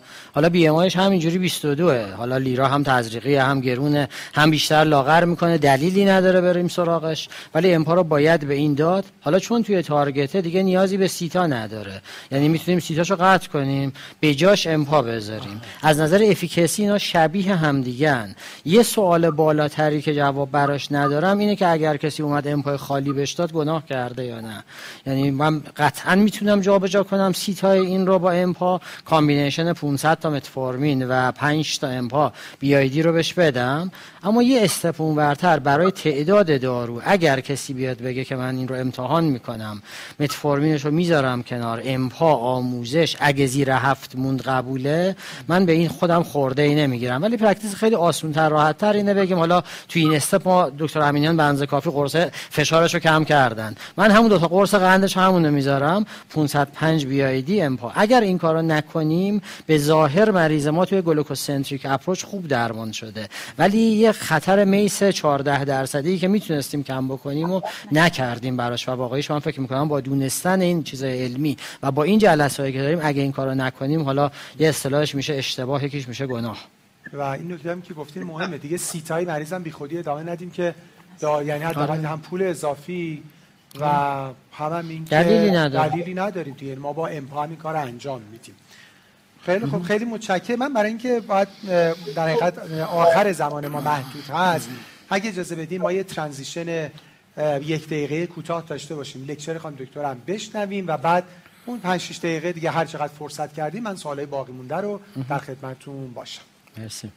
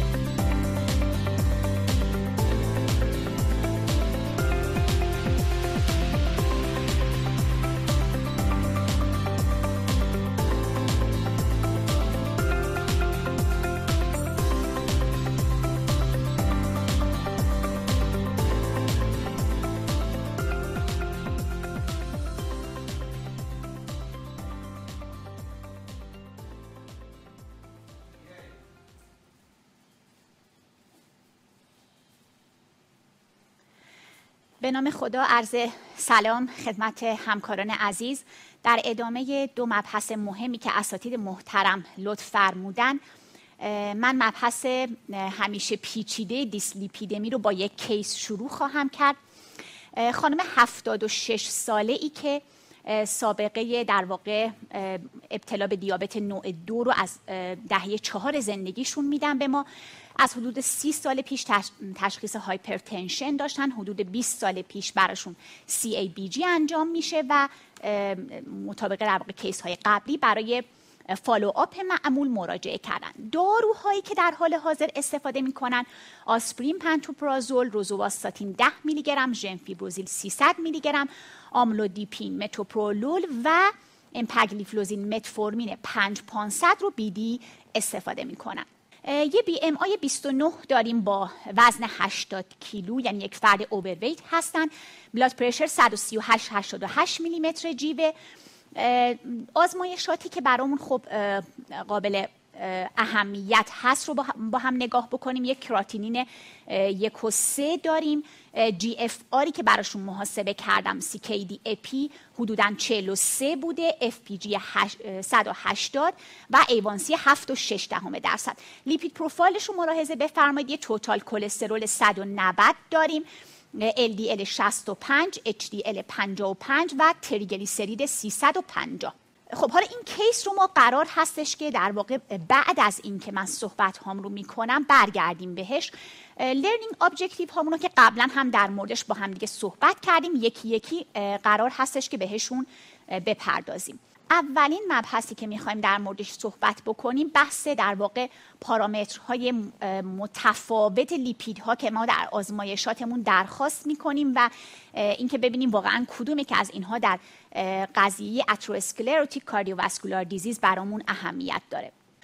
خب ما می‌دونیم بر اساس در واقع اینکه همیشه توی trial های مرتبط با دیسلیپیدمیا از سالها پیش primary outcome ی که بهش نگاه کرده شده کاهش میزان LDL cholesterol بوده و عملا قضیه این هستش که ما همیشه LDL cholesterol رو به عنوان یک در واقع atherogenic lipid parameter قبول داریم و به عنوان primary endpoint مون بهش نگاه می‌کنیم. اما بدونیم که ما در واقع atherogenic lipid پارامترهای دیگری هم داریم که اونها شامل VLDL cholesterol IDL و حتی در واقع سایر اجزای لیپوپروتئینی که TG rich هستن. داشتیم در مورد atherogenic lipid پارامترها صحبت می‌کردیم و اینکه الان اگر می‌بینیم در guideline ها علاوه بر سطح LDL کلسترول بحث non HDL کلسترول مطرح میشه. به همین علته که در واقع ما بقیه اجزای atherogenic رو هم detect کنیم و بهشون توجه بکنیم. محاسبش که عملا کاری نداره. از اسمش هم مشخص هستش دیگه. ما total کلسترولمون رو منهای HDL کلسترول می‌کنیم. می‌شود تمام اجزای دیگری که می‌تواند atherogenic باشد. پس اهمیت non HDL کلسترول رو هم مد نظر داشته باشیم در کنار توجه به LDL خب ما تو یکی از learning objective هامون می‌خوایم به این برسیم که در واقع در بیمار coronary artery disease چطور درمان دیسلیپیدمی با در واقع تمرکز روی کلسترول انجام بدیم و target ها و گل هامون چه خواهد بود. قطعا بهترین انتخاب این هستش که بریم سراغ guideline هایی که evidence شلوغ مربوط به دیسلیپیدمی رو برای ما عملا تا حدی قابل استفاده تر و practical تر می‌کنن. اولین guideline که در واقع guideline guideline 2018 AHA ACC هستش که همه شما عزیزان می‌دونید. در این guideline در واقع در فردی که clinical ASCVD دارد بعد از خط اولی که برای همه درمان risk factor های ما هست ما باید توجه داشته باشیم به بحث اینکه آیا بیمار من در category very high risk تو صحبت های قبلی و case های قبلی هم داشتیم قرار گرفته یا خیر. very high risk تو تعریف در واقع آها ایسیس این هستش که حداقل در واقع فقط دو تا event major یا یه event major ASCVD رو با چند تا risk factor high risk داشته باشه که فرصت نیست من همین رو اسم ببرم. شما قطعا تو guideline خودتون مدام این رو دیدید توی صحبت ها شنیدید. اگر بیمار من very high risk باشه قطعا با کلاس یک recommendation باید براش high intensity استاتین شروع بکنم یا حد اکثر دوز قابل تحمل استاتین رو بدون توجه به سن به این قضیه نگاه می‌کنه و بعد می‌پردازه به بحث در واقع اینکه بخواد بره سراغ بقیه داروهای کلسترول lowering مشاهده میفرمایید بر اساس در واقع این الگوریتمی که در guideline بهش اشاره میشه اگر ماکسیموم دوز قابل تحمل استاتین رو می‌گیرم با target ی که guideline رو هفتاد داره عملا مانور میده بهش نرسیدم میام از اضافه کردن ازتیمایب استفاده می‌کنم مد نظر داشته باشم کلا guideline های آمریکایی قضیه cost براشون خیلی اهمیت داره. به خاطر همین هستش که در واقع اضافه کردن ازتیمایب رو میاره قبل از استفاده از PCSK9 inhibitor و بعد در واقع عملا به این می‌رسه که اگر با همه اینها نتونستم باز به گل برسم. به PCSK9 اینهیبیتور هم فکر بکنم. قضیه کاس رو خیلی بهش توجه می‌کنه و اگر وری های ریسک نباشه مثل بیمار ما چون فقط ایشون یه سابقه CABG 20 سال پیش رو داشته بر اساس سن تقسیم بندی می‌کنه. اهمیت این قضیه هم که سن 75 رو قرار میده عملا بیشتر برای این هستش که رو intensity استاتینش یه مقدار صحبت می‌کنه و میگه اگر فرد بالای 75 سال دارم focus می‌کنم رو این قضیه چون case خودمون هم تو این category قرار می‌گیره. منطقی هستش که من high intensity استاتینی رو که داره استفاده می‌کنه ادامه بدم.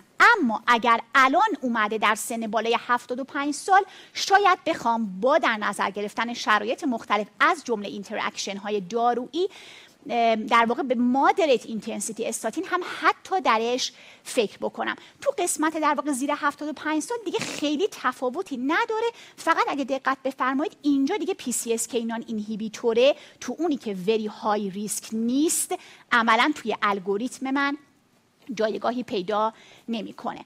خب اما بریم سراغ در واقع guideline اروپا. این guideline آمریکا بود. سال 2018 guideline در واقع ESC رو که قبلا هم با هم دیگه مرور کردیم 2021 بر اساس guideline در واقع اروپا یک فردی که established ASCVD دارد مثل بیمار ما عملا very high risk ه اصلا دیگه هیچ تقسیم بندی دیگه براش انجام نمیده و بعد میره میگه که فرد very high risk ت رو وقتی می‌خوای برای استراتژی های درمانیش تصمیم بگیری از مدل های ریسک estimation استفاده کن. ریسک ده ساله ریسک lifetime که در مورد بیمارمون در موردش صحبت خواهیم کرد حتما تا بتونی تصمیم بگیری برای در واقع management صحیح. خب guideline اروپا تقسیم بندی می‌کنه بر اساس سن منتها اینجا هفتاد رو می‌گذاره. میگه زیر هفتاد بیشتر مساوی هفتاد. چی میگه؟ میگه اونی که established ASCVD دارد من حداقل 50 درصد LDL ام را کاهش می‌دهم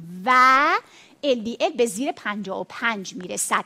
با class one در واقع recommendation این رو میگه. و اگر میگه به حد اکثر دوز قابل تحمل رسوندم ولی هنوز به این گل زیر 55 و حداقل 50 درصد کاهش نرسیدم میره سراغ ازتیمایب و باز اینجا اگر دقت بکنید guideline اروپا خیلی راحت تر به PCSK9 inhibitor ها پرداخته و میگه که اگر که ماکسیموم دوز قابل تحمل استاتین و ازتیمایب رو گرفتی بازم به گل نرسیدی با کلاس یک ریکامندیشن برو سراغ PCSK9 اینهیبیتور و جالب اینه که برای بیشتر مساوی 70 70 سالش رو میگه در مورد استاتین تفاوتی نداره. یعنی فرد مسن مبتلا به استبلیشد ASCVD از نظر استاتین و دوز و گلها برای بر اساس guideline اروپا تفاوتی با فرد زیر در واقع هفتاد سال نمی‌کنه. ولی تو میگه حواستون باشه به قضیه renal function ش به interaction های دارویش و اون موقع بخواید تصمیم بگیری که حالا دوز استاتینت رو یه مقدار بالا و پایین بکنی. و دیگه قضیه در واقع برای استاتین ها با class recommendation بالا هستش که بهش توجه میشه. خیلی سریع safety monitoring مربوط به استاتین ها رو که جزء objective امون بود داشته باشیم. خب می‌دونید دیگه بحث در واقع همیشگی هستش که یه جورایی هم نگرانی برای بیمار و هم برای خیلی از همکاران محترم ایجاد می‌کنه. ما در زمینه statin safety می‌دونیم که شایع ترین چیزی که عملا باهاش برخورد می‌کنیم. هم در RCT ها و هم در practice مون عوارض مرتبط با در واقع عضلاته به اشکال مختلف present میشه. می‌دونیم خودمون میالژی myopathy myositis در شکل شدیدش رابدومیولیزه. اون چیزی که در واقع در real practice و data های observational هست یه درصدی حدود 5 الی 10 درصد افراد در واقع با شکایت میالژی مراجعه می‌کنن. نکته بسیار مهم اینه که من قبل از شروع استاتین predisposing factor ها رو بشناسم به اونها توجه بکنم. در واقع اگر اونها چیزای قابل درمانیان مثل مثلا hypothyroidism مثل vitamin D deficiency اونا رو درمان بکنم که خیالم در طول مسیر درمان راحت باشه. وقتی بیمار شکایت می‌کنه من نمی‌تونم بهش بی توجه باشم. یعنی حتی اگر subjective هم داره اشاره می‌کنه که من علائم دارم مجبور هستم برم سراغ یک اقدام. اقدام چه خواهد بود؟ اقدام اینه که من بتونم در واقع یک مثلا یه rechallenge ی داشته باشم کاهش دوز استاتین بدم حتی نوع استاتینم رو تغییر بدم. یا در واقع frequency تجویزم رو کم کنم. مثلا یک روز در میون تجویزش بکنم این تست و trial ها رو انجام بدم تا در واقع به کاهش این علامت در بیمارم کمک بکنم. یادمون باشه بر اساس guideline آمریکا ما نیازی به اندازهگیری CK کراتین کیناز سرم در baseline نداریم علیرغم اینکه اروپا تاکید می‌کنه که baseline داشته باشیم و فقط در ادامه مسیر برای اونی که علائم شدید عضلانی داره یا من در معاینه دارم weakness objective مشاهده می‌کنم براش کراتین کیناز چک بکنم. پس فقط در بیمار علامت دار وگرنه هیچ لزومی نداره. خیلی از بیماران هم که از یه میالژی متوسط و mild قابل تحملی شکایت می‌کنن اصلا حتی شاید نیاز به اندازه گیری در واقع کراتین کیناز نباشه. توی در واقع عوارض از همه مهمتر همین در واقع ماسل ادورس ایونت ها هستش. بعد از اون دیگه در عوارض میرن تو گروه های ریر که بهشون اشاره می‌کنیم. در مورد آرزه در واقع کبدی در نظر داشته باشیم که معمولا افزایش ترانس آمینازها تا حدود سه برابر آپر لیمیت نرمال رو ما اصلا هیچ نگرانی ازش نداریم. تمام صحبت هایی که میشه زمانی که بالای سه برابر upper limit normal هست در مورد پنل کبدی این درخواست AST ALT البته که guideline میگه آلکالن فسفاتاز و بیلیروبین رو هم درخواست بکنیم. این consensus وجود دارد که هم baseline درخواست بکنیم و هم در طول مسیر اگر علائمی دال بر hepatotoxicity وجود داشته باشه. البته که guideline اروپا میگه که یک در واقع بعد از بیسلاین با یک فاصله در واقع 6 الی 8 هفته هم این تکرار رو داشته باشیم. خیلی نگران واقعا هپاتیک فیلر رو اینها نیستیم. بسیار بسیار ریر هست. پس این هم از نظر اندازه‌گیری AST و ALT نکته بسیار مهم. در بیمار نفلدی نان الکلیک فتی لیور دیزیز که به همون مراجعه می‌کنه که در بیماران مبتلا به دیابت هم خیلی زیاد می‌بینیم. اگر در ابتدای کار AST ALT من بالاست نباید نگران باشم. می‌تونم استاتین رو شروع بکنم فقط حواسم باشه. این بیمار رو دیگه باید مانیتور کنم فالو کنم و بعد ببینم که وضعیت AST چطور شده. چون ما می‌دونیم که استاتین برای نفلدی حتی می‌تونه تاثیر در واقع بهتری هم داشته باشه. بحث بعدی بروز نیوانست دیابتیز ملیتوسه که می‌دونیم در دوزهای بالاتر استاتین امکانش بیشتره. در فردی که risk factor در واقع بروز دیابت داره این امکان بیشتر هست حواسمون باشه. فقط در این موارده که غیر از برنامه غربالگری معمولی که داریم یعنی برای این فرد هم سعی می‌کنیم که غربالگری رو انجام بدیم. مثلا فردی که family history دیابت داره چاق از اول یه FBS borderline داره. اینو من باید حواسم باشه. در واقع مانیتور بکنم چون می‌دونم که بروز نیو آنست دیابتیز در به خصوص دوز بالای استاتین بیشتره. اما این چیزی نیست که بخواد در واقع مانع از تجویز یک چنین دارویی با چنین بنفیت بالایی بشم. من قبل از اینکه برم سراغ در واقع مقایسه استاتین ها سریع رو خدمتتون بگم که ما بقیه عوارضی که از استاتین ها داریم مثل مسائل نورولوژیکالی که میشنویم بحث رینالی که میشنویم تندون راپچر تمام اینها عملا بر اساس آخرین جنبندی که سال 2019 یه در واقع استیتمنتی توسط آها منتشر شد. عملا اینطور بگیم نگران هیچ کدوم از این عوارض نباشیم و فقط بحث هموراژیک استروک رو تو ذهنمون داشته باشیم به میزان بسیار کم. این ریسک وجود دارد که البته بنفیت استاتین بر آن قطعا میچربد. اما از نظر مقایسه استاتین ها بحثی که همیشه در واقع مطرح میشه الان توی گذرا توی صحبت های دیگه بهشون توجه کردیم این یه شمای خیلی خوبی که عملا نشون میده. اگر ما در واقع bioequivalent دوز استاتین ها رو بدیم به بیمارمون عملا تفاوتی در اون گولی که می‌خوایم بهش برسیم نداریم. یعنی چی؟ یعنی مثلا من وقتی میگم که high intensity اتورواستاتین من که 40 الی 80 میلی گرم است از نظر reduction ی که در در واقع سطح LDL ایجاد می‌کنه تفاوتی با high intensity روزوواستاتین 10 الی 20 میلی گرم نداره. 20 الی 40 میلی گرم. ببخشید. الان همینجا شما مشاهده بکنید. حالا من pointer م ندارم. ولی مشاهده بفرمایید. دوز 10 با 20 میلی گرمی که با دکتر ریاهی داشتیم توی case هم صحبت می‌کردیم. عملا کاهش در واقع percent LDL ش خیلی قابل توجه نیست. بگذاریم که فیزیولوژی بیمار و real practice قطعا خیلی فرق می‌کنه. خیلی راحت بگم safety profile استاتین ها هم عملا همینه. خیلی با هم تفاوتی ندارن. نکته که باید بهش توجه داشته باشیم این هستش که از نظر excretion اتورواستاتین و فلوواستاتین که حالا ما نداریم داروهایی هستن که اصلا excretion کلیوی ندارن و من در بیمار CKD high dose ش هم با خیال راحت می‌تونم بدم. البته که حتی روزوواستاتین 40 میلی گرم رو هم تا زمانی که به end stage renal disease نرسیدم می‌تونم تجویز بکنم.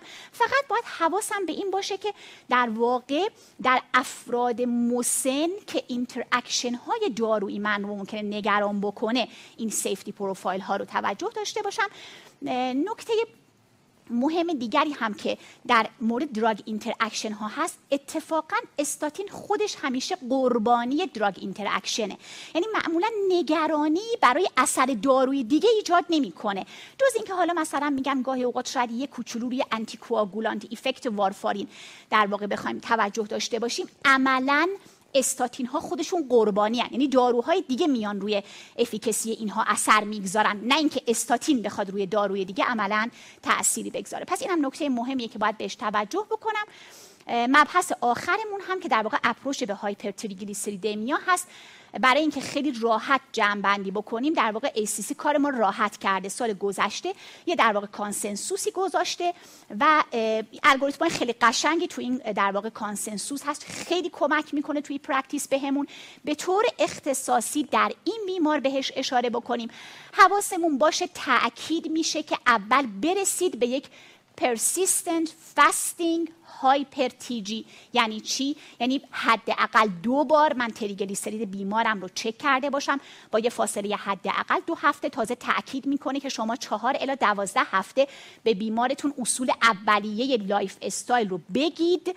بعد دوباره TG چک بکنید. اگر باز هم persistent fasting hyper TG داشتیم اون موقع بر اساس در واقع لول LDLش تازه اونم تا سطح TG 500 تصمیم بگیریم. مثل بیمار من. اگر LDL زیر 70 باشه این الگوریتم دوستان فقط در مورد بیماران ASCVD هستا اگر LDL زیر 70 باشه در کنار تمام consideration های دیگر حواسم به این باشه که بر اساس data های RCT های اخیر می‌تونم به استفاده از icosapent ethyl در واقع به همون شکل اصلی خودش چهار گرم در روز فکر بکنم. قبلا class recommendation بالاتر بود. الان یه مقدار پایین تر اومده.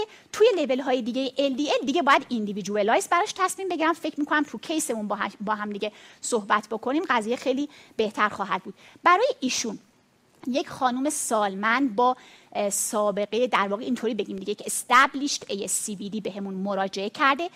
Very high risk محسوب نمیشه ایشون بر اساس تعریف در واقع آها ACC تغییراتی که از نظر دارویی با توجه به این در واقع پروفایل لابراتوریش که با هم دیگه مرور کردیم می‌تونیم داشته باشیم. من سریع برم سراغ البته اینجا این استاده آخر من نبود پکیج آخرم نبود. من این بیمار رو توی اسمارت گذاشتم تو مدل در واقع اسمارت که می‌دونید دیگه مدلی هستش که یوروپیان سوسایتی کاردیولوژی پیشنهاد می‌کنه برای بیمار مبتلا به ASCVD ازش استفاده بکنید. ریسک ده ساله در واقع بروز حوادث کاردیوواسکولار برای بیمار یه چیزی هلوهوش 56 7 درصده برای این بیمار. بعد خیلی برام جالب بود. گفتم چون guideline اروپا به من میگه که اینو برسون به در واقع LDL زیر 55 اومدم treatment target هم توی همون مدل تغییر دادم. خیلی calculator قشنگی آدمو مشغول خودش می‌کنه. LDL رو رسوندم به زیر 55 اگر اشتباه نکنم یه چیزی حدود سه درصد کاهش ریسک براش ایجاد کرد. با یه NNT ی حدود سی. حالا این اعداد و ارقام الان من دارم حدودی میگم چون این پکیج پکیج آخر اسلایدم بود.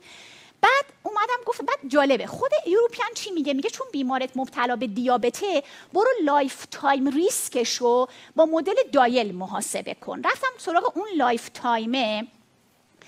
lifetime ی هم که محاسبه شد یه چیزی برابر با همون پنج یعنی در واقع lifetime risk ه یه چیزی برابر با همین 55 درصد بود. بعد خیلی برام جالب بود. پیرو صحبت های جناب استاد امینیان دیدم خب این من دارم هی رو lipid مانور میدم. blood pressure ش blood pressure نیست که من دنبالش هم دیگه طبق صحبت ها و guideline ها blood pressure رو بردم رو گل دیدم که در واقع بیشترین تاثیر رو یعنی حتی روزو رو دوزش رو بردم روی چهل. دیدم باز اون risk reduction ی که می‌گیرم با کاهش blood pressure با اون در واقع management dyslipidemia و افزایش دوز روزوواستاتین بهش نمی‌رسم.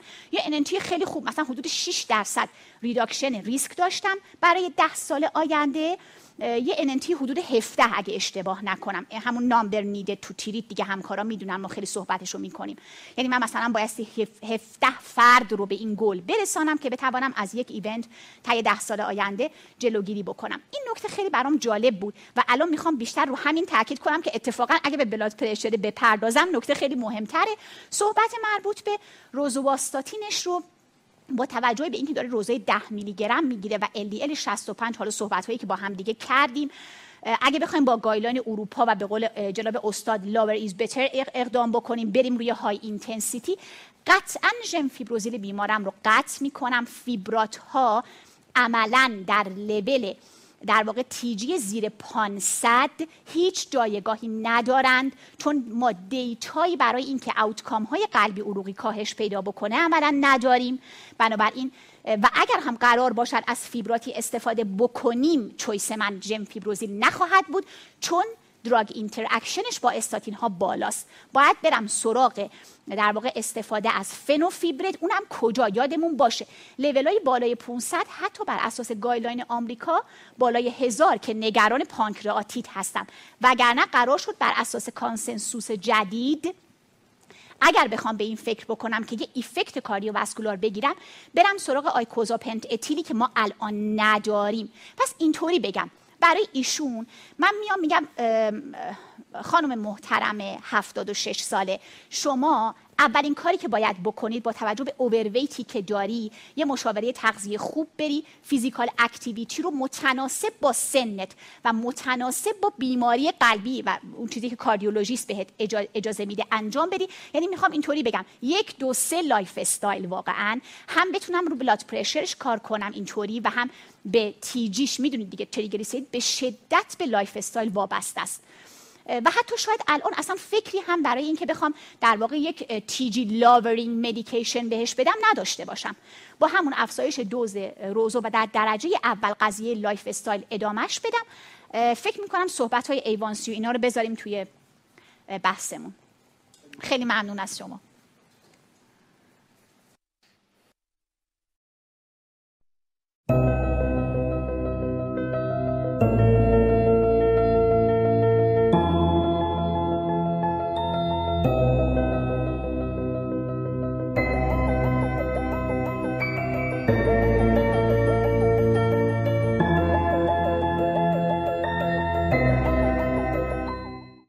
من فقط یه پنج دقیقه تونستم اجازه بگیرم با توجه به مشکل تکنیکالی که داشتیم و حالا یه ساعتی هم ما چون میان روزو داریم یه خود اونجا رو می‌تونیم بیشتر استفاده بکنیم.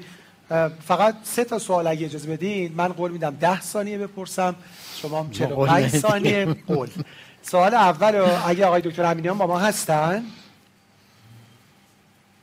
صداشون صداشون رو نمیشتم حالا اگه به ما اضافه شدن بفرمایید. پس من سوالم از خانم دکتر عبدی بپرسم. راجع به افراد مسن. راجع به استاد امینیان صدای من میشنوین؟ من در خدمتتون هستم بله. بله. سوال اول از خدمت شما این پرسن. من 10 ثانیه ای شما هم 45 ثانیه ای راجع به بحث هایپرتنشن می‌خوام ببینم تکلیف افراد مسن چیه. ما به نظرم یه مشکل بزرگ رو اونجا داریم. آیا ملاحظه بیشتری وجود داره در افراد مسن نسبت به افراد غیر مسن از نظر target ها یا خیر؟ حالا اینو من توی بحثم هم گفتم. تا سن 80 سال نه. اگر بالای سن یعنی تا سن 80 سال هم American هم European guideline میگن که target شما باید less than 130 systolic less than 80 millimeter of mercury diastolic باشید ولی در سنین بالای 80 سال به شرط اینکه بیمار tolerate بکند.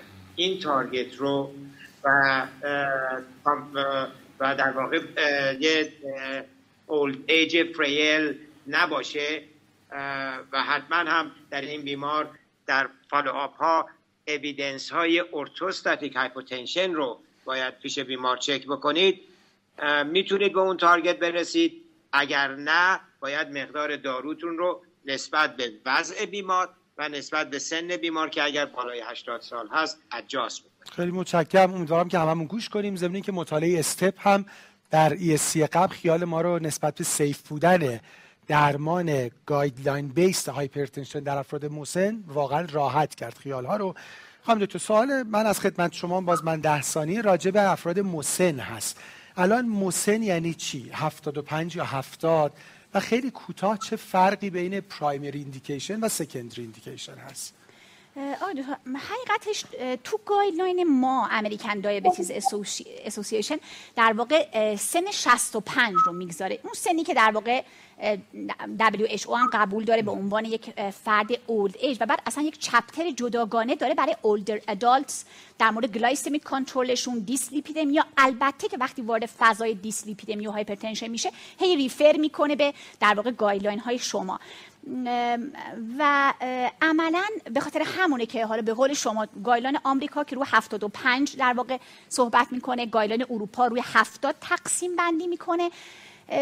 خیلی هم واقعا توی old age تمام مشکل ما این هستش که data هایی که ما برای از trial ها داریم عملا افرادی که include میشن درصد قابل توجهشون زیر این سن. حالا 70 الی 75 هستن. و علت اینکه guideline ها فقیرن برای این بحث و همش صحبت ها با کلاس های recommendation پایینه اینه که data عملا ضعیفه. حالا overall به نظر می‌رسه ما حالا به نظر خودم یه سن حدود 70 رو می‌تونیم در نظر بگیریم به عنوان این تقسیم بندی. سوال بعدیتون این بود که حالا تو همین 70 primary secondary قطعا تو primary ه که قضیه خیلی در واقع واضح تر تفاوت ها خودشو نشون میده.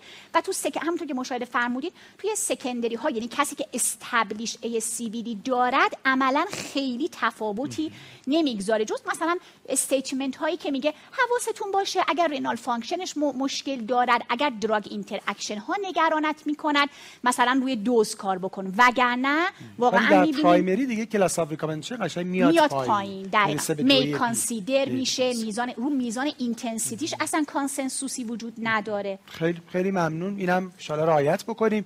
چون هم اون بر اوور میشه همین بر آندر یعنی به بله. ASCVD ها به حسابی که سن بالاست نمیدیم. از اون بر مریض 80 ساله با ایندیکیشن اصلا گایدلاین ACC می‌خواد ادالت غیر ASCVD و دیابتو بگه میگه مثلا تا 75 دیگه. این همه جوری داره حرف می‌زنه مثلا خیلی متشکرم و آخرین سوال این پنل از خدمت شما داشته باشم تو جای راجع TG که خانم دکتر فرمودن به نظرم چقدر باید پنل بذاریم تا بالاخره این gemfibrozil ا قطع بشن.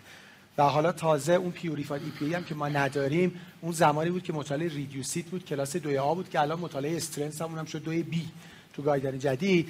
ولی راجع PCSK9 inhibitor می‌خوام بپرسم. بالاخره درسته داروی گرونیه. گرچه تو دنیا قیمتش نصف شد واقعا. و بالاخره بیمارانی هستن که خیلی سود می‌برن. مثل بیماران استبلیش دی داریم استفاده می‌کنیم. الان بریر چیه برای اینکه استفاده نمیشه؟ خب برای قیمت که حتمی هست. یعنی اگه بگیم نه اشتباه گفتیم قبلا که دارو هم راحت تر بود و ارزون تر بود و اقتصادم بهتر بود بریر بود این روزها. خب خیلی سخت تره ولی من اگه اقتصاد فرض کنم مطرح نباشه یه روزی واقعیشون دانششه. دانش و practice جلسه هایی بوده فکر می‌کنم شاید از سه سال پیش در خدمت خودتونم صحبت های در این مورد داشتیم. کمپانی ها اسپانسر بودن اومدن گفتن. ولی تغییر practice تغییر عادت روزمره مره زمان می‌خواد به خصوص برای داروی جدید. به شرطی که دارو available باشه به شرطی که استیک های اون ساپورتش کنن. به شرطی که اگه شما همه دانش تئوریشو داری می‌خوای بنویسی. مریض واقعا هم اندیکاسیون داره. 100 تا گروه و سازمان و اینا اردر شما رو قطع نکنن.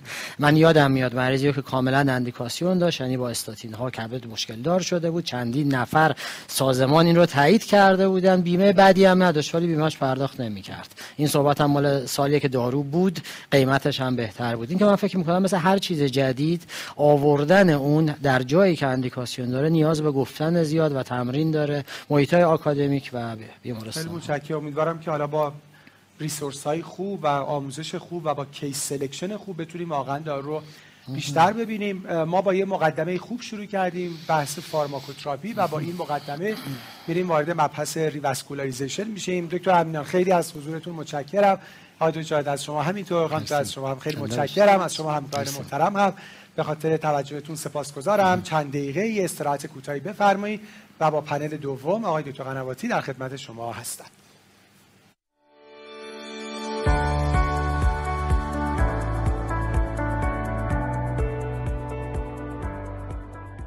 acute coronary syndrome و مرگ های ناگهانی ناشی از آن می تواند باعث مرگ سالیانه حدود 1.8 میلیون نفر در دنیا شود.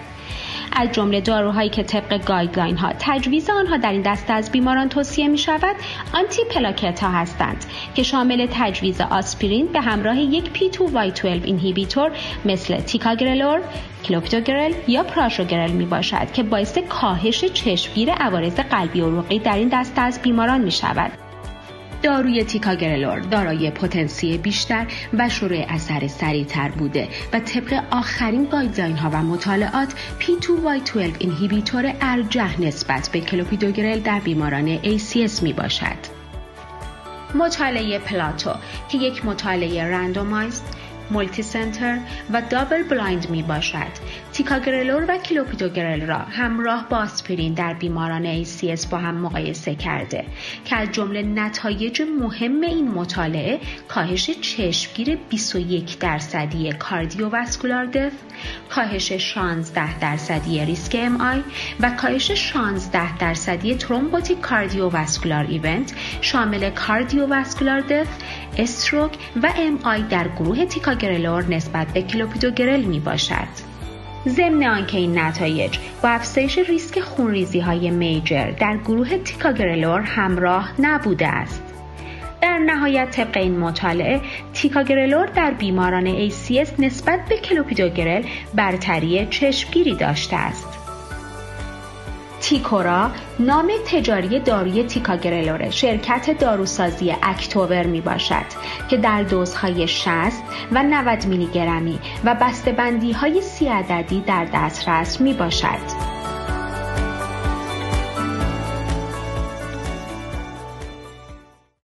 بیش از 5.5 میلیون فرد مبتلا به دیابت در ایران وجود دارد که حدود نیمی از آنها نسبت به بیماری خود آگاه نیستند.